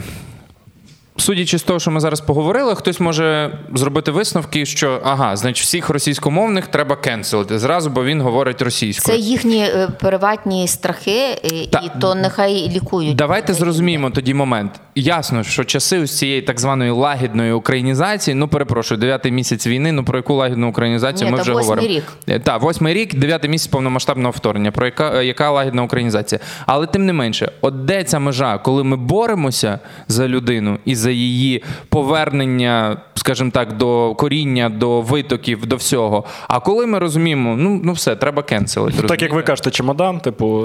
Де це, де ця межа? До- Коли ми бо розумієте, ну я зараз теж нікого не виправдовуючи, але пробую до останнього ставитися з емпатією співчуттям до людини, яка каже: Я пробую, я стараюся. Ні, та, і яка так далі. пробує і старається, Так. їй треба максимально допомогти. Допомогти. І, Боже борони тій людині робити зауваження в публічному просторі. Тобто, якщо хоча б маленький натяк на спроби і на старання є, максимально підтримую. підтримати. Ну от я створила для цього ці свої прямі трансляції і роблю їх вже від квітня. І на ці прямі трансляції це щопонеділка долучаються тисячі людей. а якщо він каже, я говорив, говорю і говорити буду, тому що це язик моїх родителей, це вже Е, це- Дідушка з це бабушкою діагноз. так молились. Е, Це діагноз. Це я ми, чув. Ми, ми, ми про це не говоримо. Ми маємо виробити соціальний ліфт для тих людей. Що таке соціальний ліфт? Який є в Польщі? Вони це зараз побачили, Фінляндії, у всіх притомних націях, які не шукають себе, вже давним-давно себе утвердили. Соціальний ліфт, уся освіта від дитячого садочка до вищої школи має бути винятково українською мовою. Робота. Ти не можеш знайти роботи в Україні, якщо ти не знаєш державної мови. І тоді всі ці відразу відпадуть. Вони змушені будуть знати цю мову. Так як зараз, які наші переселенці, я дуже співчуваю тим людям, які втратили тут все, опинилися за кордоном. Що відразу поляки для них відкрили? Курси польської мови. І для людей мами з татом, тато ні, для дітей те саме в Фінляндії, те саме в Німеччині. Тобто це називається соціальний ліфт або інтегрування в українське суспільство. Нам не треба винаходити велосипеда. Нам треба просто подивитися, як це роблять цивілізовані е, нації, і перестати взагалі втручатися от в ці мовні е, базари. Вони ні до чого не провадять. Треба просто дуже вперто і послідовно, не відступаючись, робити свою роботу. Хтось пише книжку, хтось робить програми, такі як ви. Я зробила свій проєкт, який називається Ген українців. Перед тим велич особистості, де кількість переглядів була нульова. А тепер мені цей проєкт фінансують люди, і мені ці люди пишуть, що ми завдяки тим проєктам дізнаємося нашу історію. Ми повертаємося до своєї мови. Тобто, Данте, не зважайте, що про вас скажуть інші. Ви просто їдете, ви їдете вперед. Вони поїхали назад, вони котяться в прірву. Що таке майбутнє? Майбутнє це стріла, яка летить вперед. Вперед це українська культура, це українська мова, це українська сильна держава. Ми змінюємо не тільки себе, ми змінюємо зараз цілий світ. Як казав Ярослав Стецькова, його сьогодні цитували, автор фундаментальної праці не Москва проти Києва, а Київ проти Москви. Ми маємо бути проти них. Не Тобто вони проти експансія всього українського Як в усіх сферах. Київ е, проти Москви. Так от е, і, е, Стецько 50 чи 70 років тому казав, що центром збройної сили є Сполучені Штати Америки. Хто в тому сумнівається, так? Центром збройної сили є Сполучені Штати Америки, а центром морально-духового відродження є Україна. Так, оце мені найбільше імпонує. Стецько казав, що ми попереду е, Так, і ми завжди боротьби цивілізованого так, зачекайте, ми завжди були попереду. І символом цього була українська повстанська армія, про яку президент 14 жовтня не згадав жодним словом. Він боїться ще цього. Він ще не готовий це визнати. Він не може це вербалізувати. Я не знаю, чи це він, чи це ті, які його оточують. Що це означає для нас? Це означає для нас, що ми маємо максимально розповідати людям про цю армію без держави, бо сучасні збройні сили це внуки української повстанської армії. Розумієте? А УПА це діти е, української галицької армії, діти УНР і діти січових стрільців. Ось вона наступність. Я сьогодні їхала до вас на таксі, і пан, який мене впізнав, каже: запитання до вас, мого діда 25 років. Відправили на Сибір е, в тюрмі. Він сидів. Мене це зараз дуже болить. Я хочу знайти справу діда. Я собі так думаю, Боже, яке це щастя. От внука болить дід.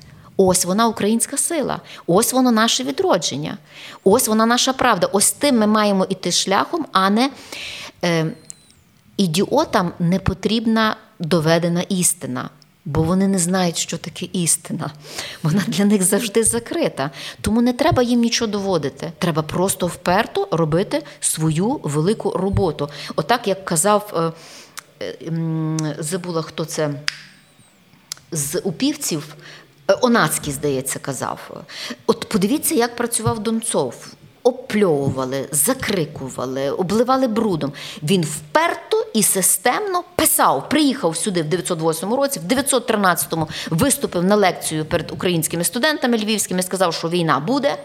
Прочитав лекцію про самостійну Україну. Вони всі на нього дивилися як на варіата, яка самостійна Україна. Ми тут взагалі в складі Австро-Угорщини все так прекрасно, чудово. Маємо своїх послів.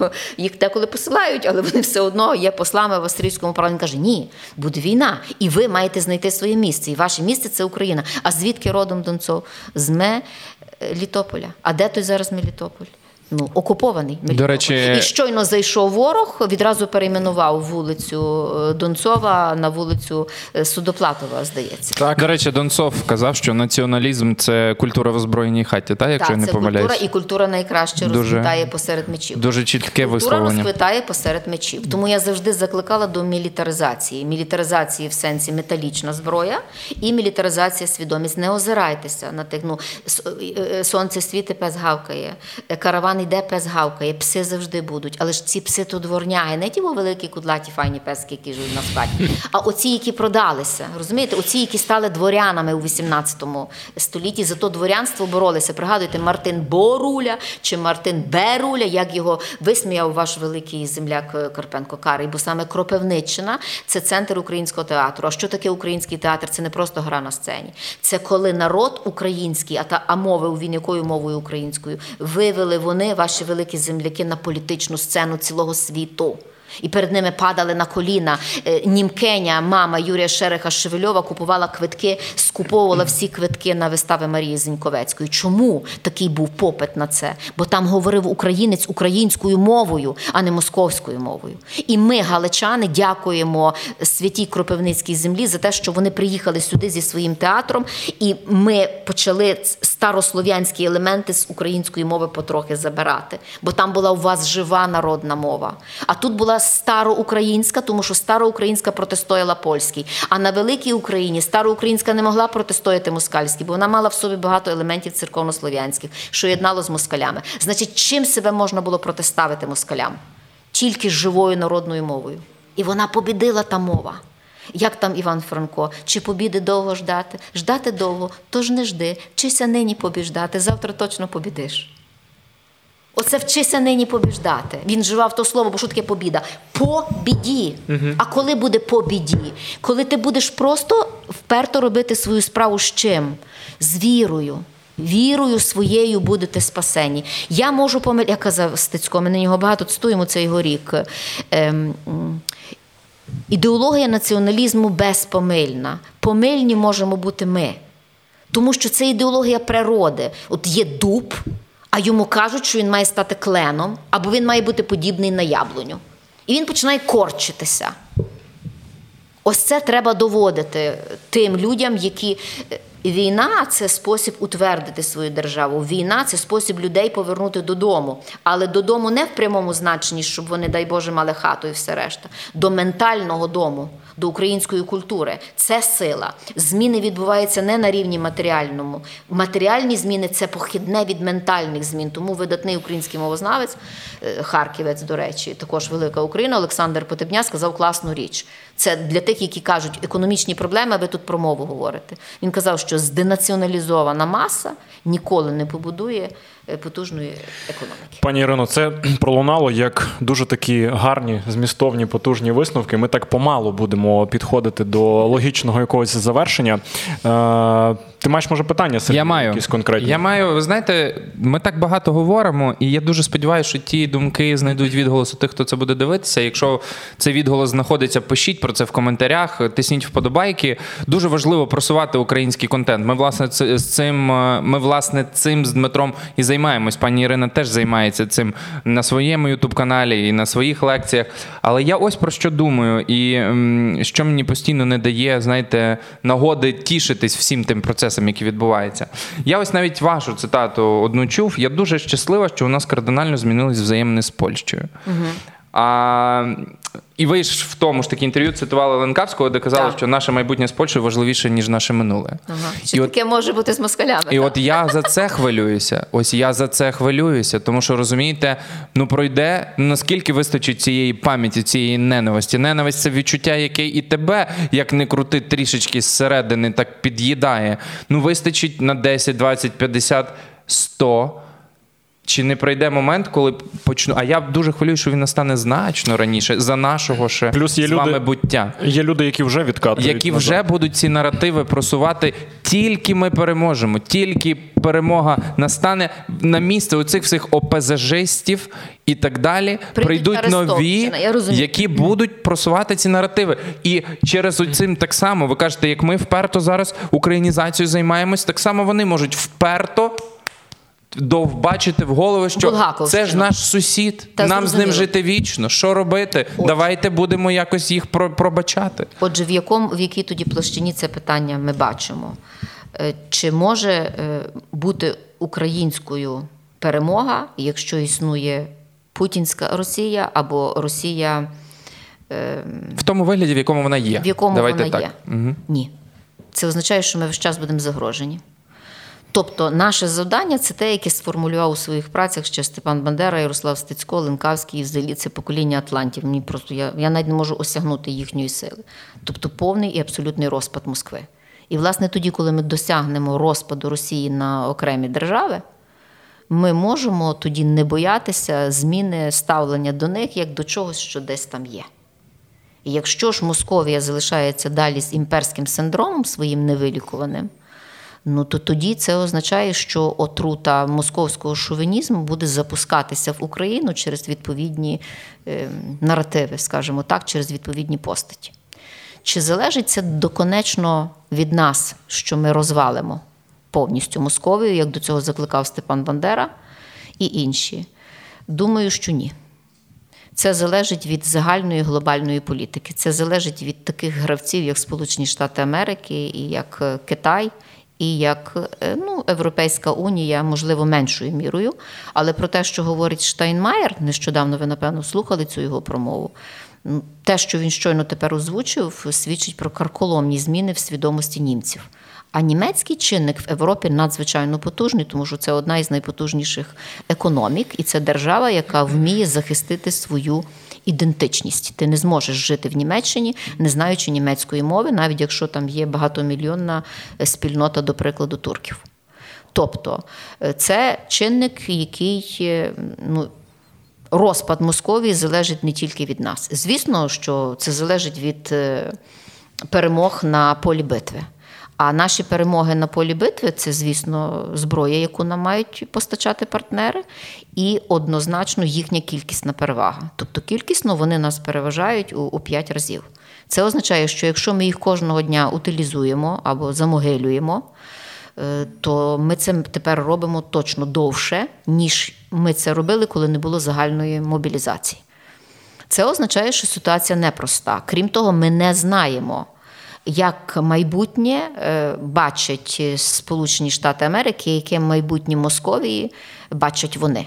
Тому що наше я бачу це як у межах е, річки гниловодної Москви, Московського улусу. Так? Крім того, наскільки ці етноси, які живуть на території Московії, готові створювати власні національні держави. Вони мають цей національний стрижень, щоб, скажімо, оголосити вихід зі складу Московської Федерації. Тобто, це ситуація не на ближчі роки. Це треба, щоб серед манкуртів там поз'являлися якісь полководці, яких Ну, поки що там же? ну, Ну, так не виглядає, що вони там є. Тобто е, ми можемо бачити легкі подив, подиви вітру. А не штормові зміни, на які ми могли чекати. Тому ми не будемо чекати, що буде відбуватися в геополітичному масштабі, але ми можемо всередині держави ось цей спротив до Булгаковщини формувати і дуже бути наступальними. І як ви правильно перед тим сказали, максимально ширити оцей вміст українського націоцентризму, змінювати оцей контент в інформаційному просторі, щоб наші голоси не були поодинокі а щоб вони е, мали напрям якийсь, щоб ми долучали до отого хору українських повстанців щоразу більшу кількість людей. Тому що в плані геополітичному зміни відбуваються, але кожна з тих держав переслідує свій національний інтерес, зокрема Америка у стосунках е, з Китаєм чи е, Європейська Унія у стосунках з Америкою. Просто розумієте, я про що ми це вже з Дмитром обговорювали зараз, то коли я в аеропорту там зустрічаю німця чи просто десь зустрічаюся з німцем, не тригерить мене взагалі. От я вам зізнаюсь, немає, я не проводжу ніяких паралелей. Абсолютно Так. цивілізовані, нормальні, а пройшло 70 років. Е, Вони заплатили за це Нюрнбергом, але цін за це не заплатили. Вони не були засуджені. Тобто замість Бухенвальду була узаконена Колима. Тому нас вони збуджують або тригерять, як ви кажуть. Вони не заплатили за це. І якщо ми досягнемо цього міжнародного суду, цієї Гаги 2 це буде ще один спосіб емоційного збурення суспільства і дистанціювання від них як від е, сатанинської сили, як від тих, кому ніхто не подає руки. Е, G20, який відбудеться всередині листопада, буде дуже добрим показником того, чи ризикне Путін туди поїхати. Якщо він туди поїде, чи хтось йому подасть руку. Це також буде свідченням того, як будуть далі розвиватися стосунки. Ну, Ердоган буде обніматися, я думаю, там.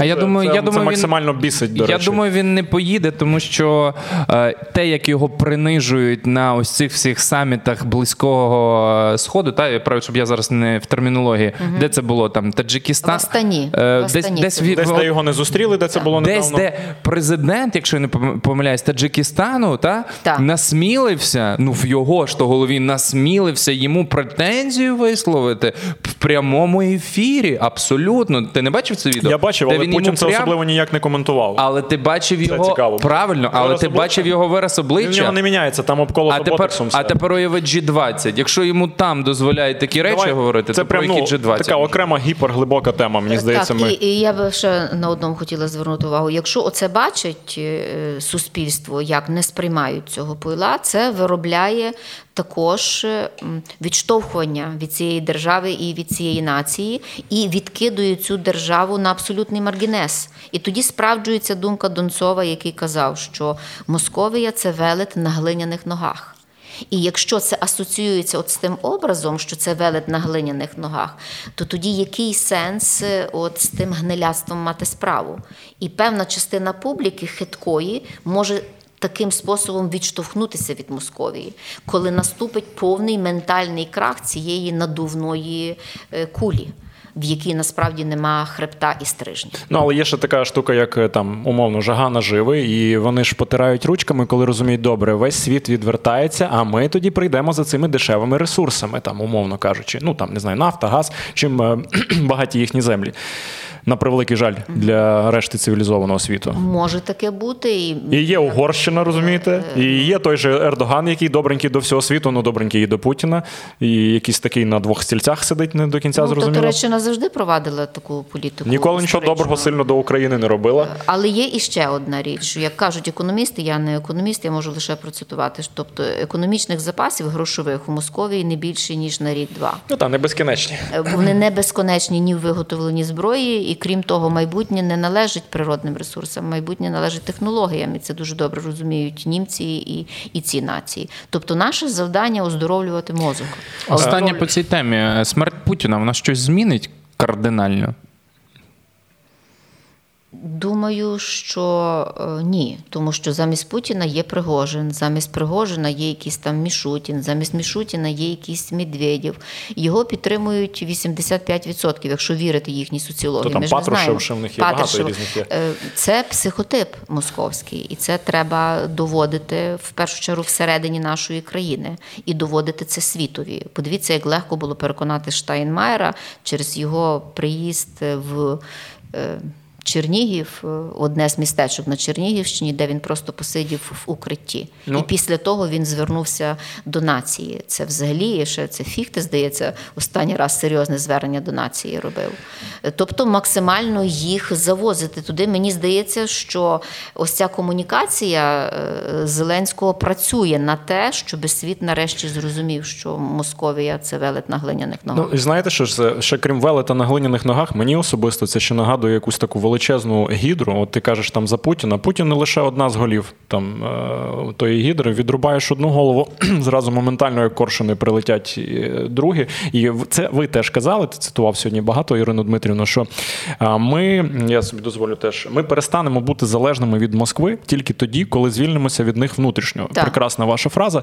І е, зразу, ну просто такий короткий коментар.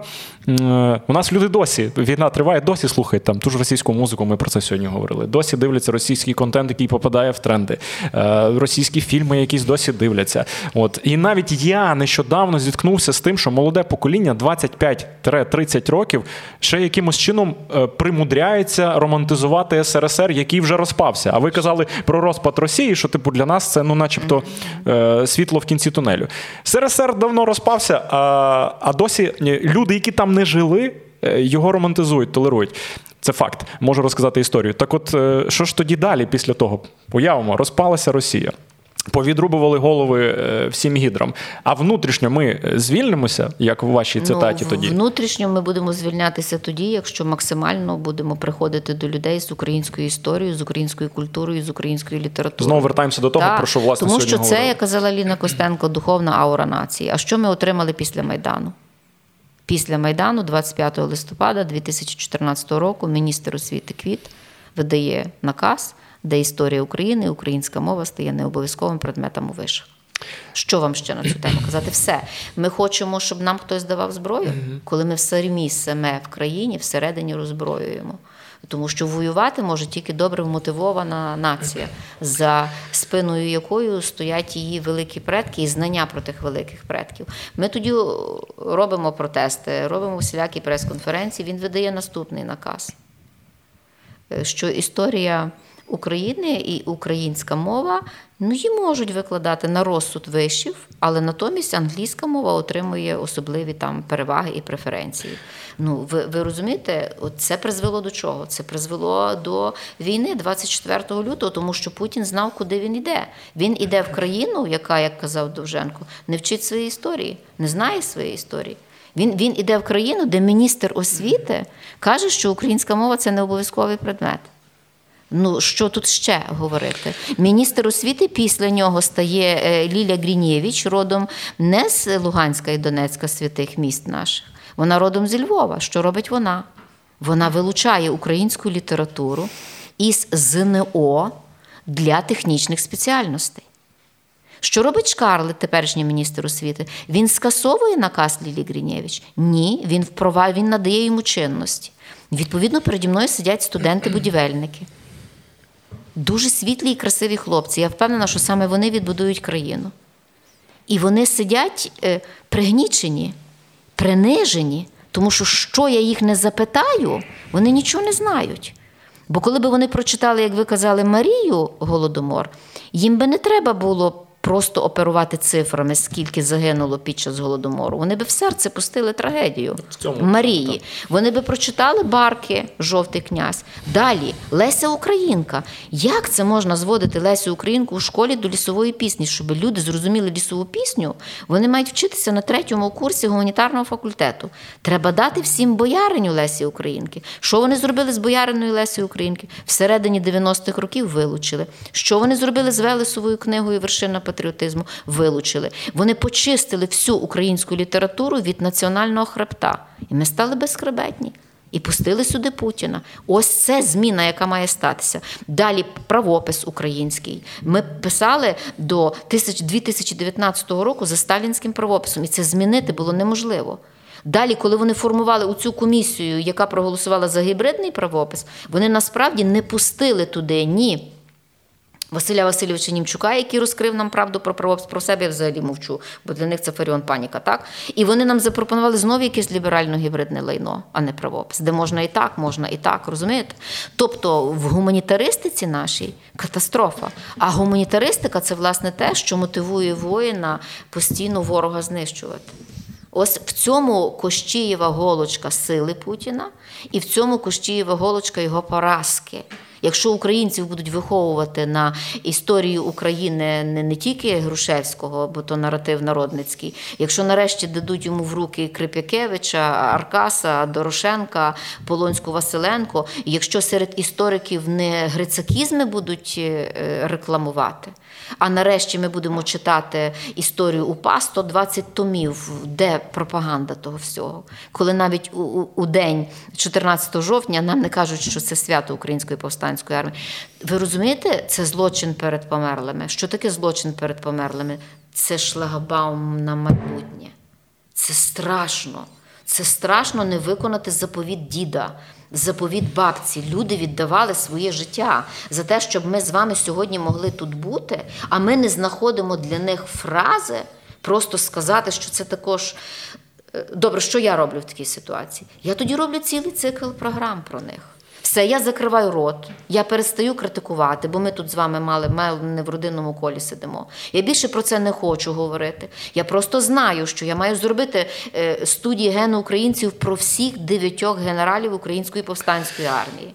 Тобто, як не що хтось має зробити, що я Те, що ви можу можете зробити. Дай мені Боже сили, дай мені Боже сили і здоров'я зробити те, що я мушу зробити, тому що це пам'ять перед тим поколінням, які там дивляться за мною, і перед тими отими ангелами, внуками і дітьми.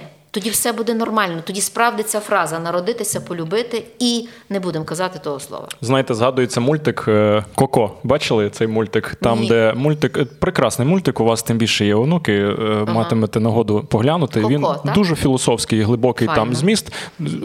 І, і там суть мультика зводиться до того, що наші померлі родичі, предки, пращури. Живі до тих пір, допоки їх тут пам'ятають, допоки тут пам'ять про них бережуть. Але там це показується в такому, е, типу, контексті, що є ще потойбічний світ, Дуже де важливо. вони реально е, продовжують жити. От, і вони там зникають з того потойбіччя, просто вивітрюються, зникають, коли, наприклад, е, хтось помирає останній, хто ще про них пам'ятав на землі Неймовірно. з нині живих. А я, я про це, можна думка. я процитую воїна з Волині, коли в нас загроза тепер з Білорусі особлива, і питають воїна, наскільки ви готові зараз захищати. А він каже: знаєте що, коли вони підуть сюди, всі мертві встануть.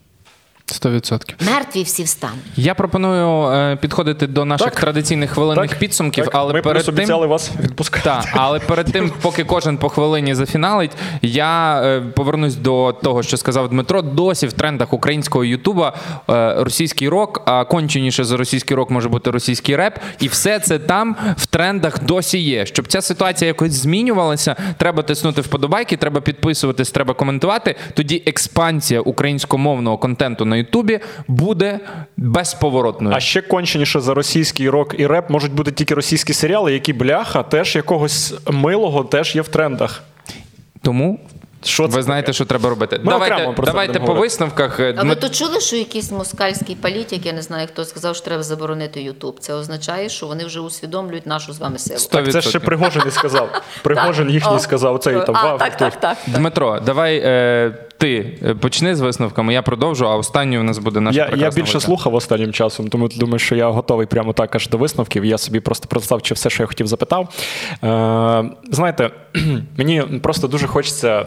Закликати усіх, хто тут слухав все, про що ми е, сьогодні говорили стосовно меншовартості, стосовно низької національної свідомості, стосовно відсутності емпатії при вивченні тих чи інших гіперважливих е, історичних фактів е, нашого підґрунтя українського. От всі, хто це пропустив крізь себе, а ми сподіваємося, що ви пропустили, я закликаю.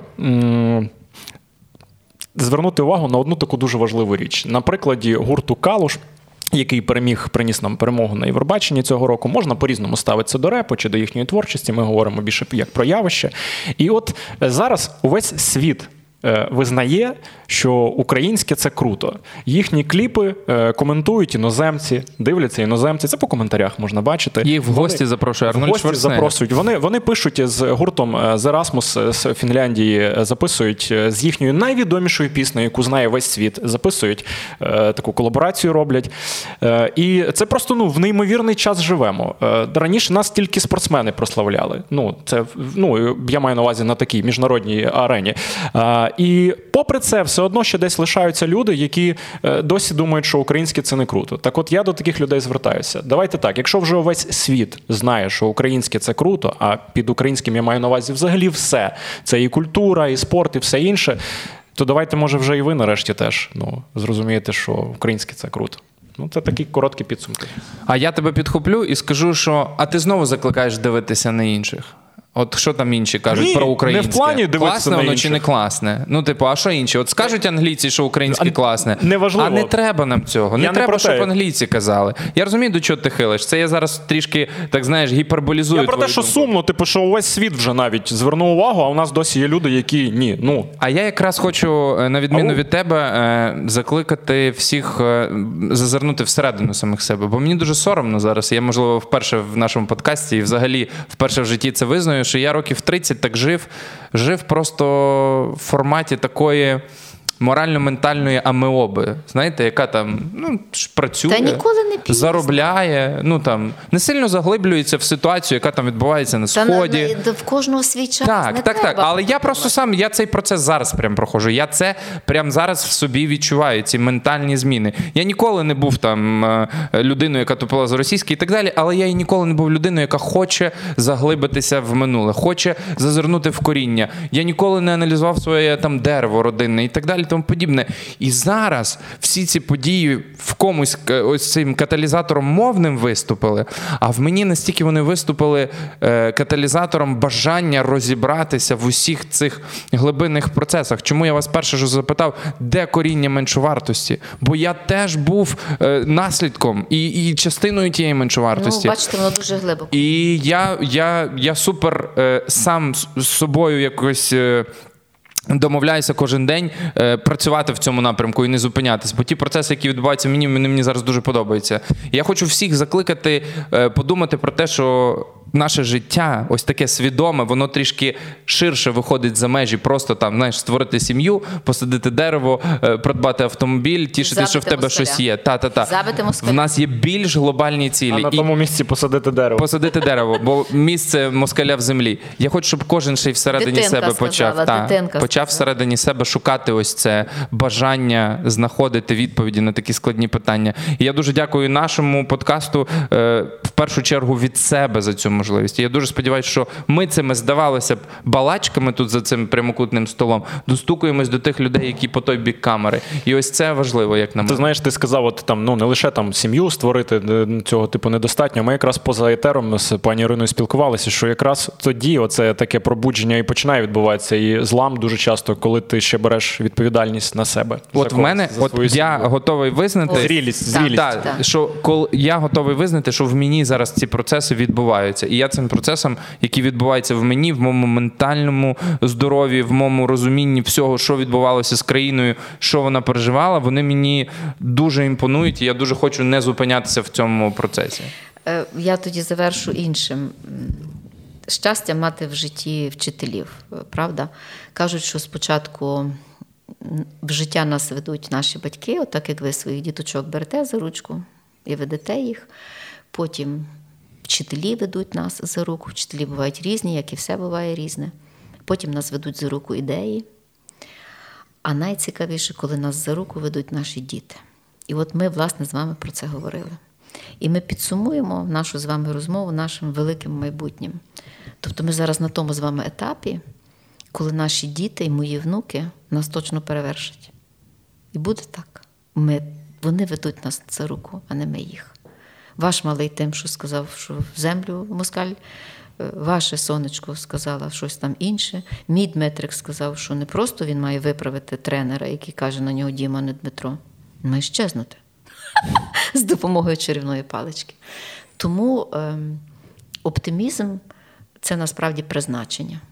І єдине, що ми маємо просити Господа, щоб в нас був час працювати. Працювати, працювати ще раз працювати. Іван Франко казав, в праці сконать, не погодимося з класиком, конати не треба, а просто кожна хвилина нашого життя має бути наповнена наповненням нашого внутрішнього світу. І якщо ми його наповнимо, що має далі відбутися? Віддати це. Ми нічого з собою не заберемо. Віддати це все. От так як ту всю спадщину віддав Франко, 6 тисяч творів, що ми прочитали. Господи. Тарас Шевченко, ну, який став просто ритуальним поетом. Ну, але ти розумієш, коли ти починаєш його читати, ти чистиш себе. І на тему е, гурту Калуш. Чому світ сприйняв це? Тому що пісня е, про абсолютні цінності. Абсолютна цінність в чому полягає? Він співає про маму, Маму. яка, яку просить заспівати над ним колисково, і він усвідомлює, що мамі життя на плечі літа кладе. І ось цей зв'язок поколінь. Це, власне, те, про що ми з вами говорили: народитися. Зв'язок сина з мамою. Це те, що мені здається, світ значною мірою розгубив і розтряс на дорогах свого гедонізму. А ми не встигли побути гедоністами, бо ми весь час боремося за існування, так? І історія у нас кривава. І щойно тепер, під час війни, ми показуємо найвищий майстер-клас любові до життя. Коли ми, незважаючи на сирени, що робимо, як там в Харкові? Бомби летять, а вони садять тюльпани. Бомби летять, а вони садять дерева. Бомби летять, а вони ставлять вікна. Ми не знищені.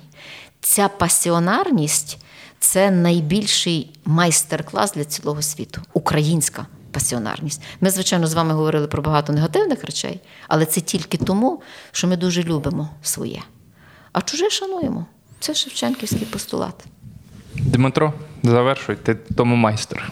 Я заслухався насправді. Знаєш, дякую, що ти мені підказав, що треба вже завершити, бо я просто десь там в думках поринув. Ні, ну так ми говоримо про От, майбутнє, дякую. про діточок наших. Знаєте, не просто в думках поринув. Ви кажете, там е, твій малий сказав закопати е, москаля. Ні, місце там. москаля в землі. Місце так москаля в землі. Е, вашу внука паличкою чарівною хотів, щоб зник. А моя постійно е, всіх суржикомовних, і так е, Ага. бабусі, до речі, наші суржикомовні, вона постійно каже не привіт, а привіт. Привіт це російською. Боже, Е. У свої 2,9 я цим взагалі. пишаюся. Таке моє маленьке Це досягнення. взагалі. Ми вам дуже дякуємо, пані Ірино. Було Дякую. напрочуд приємно з вами поспілкуватися. Е, Насправді можна було би і ще стільки часу, я думаю, розмовляти, і було би про що завжди.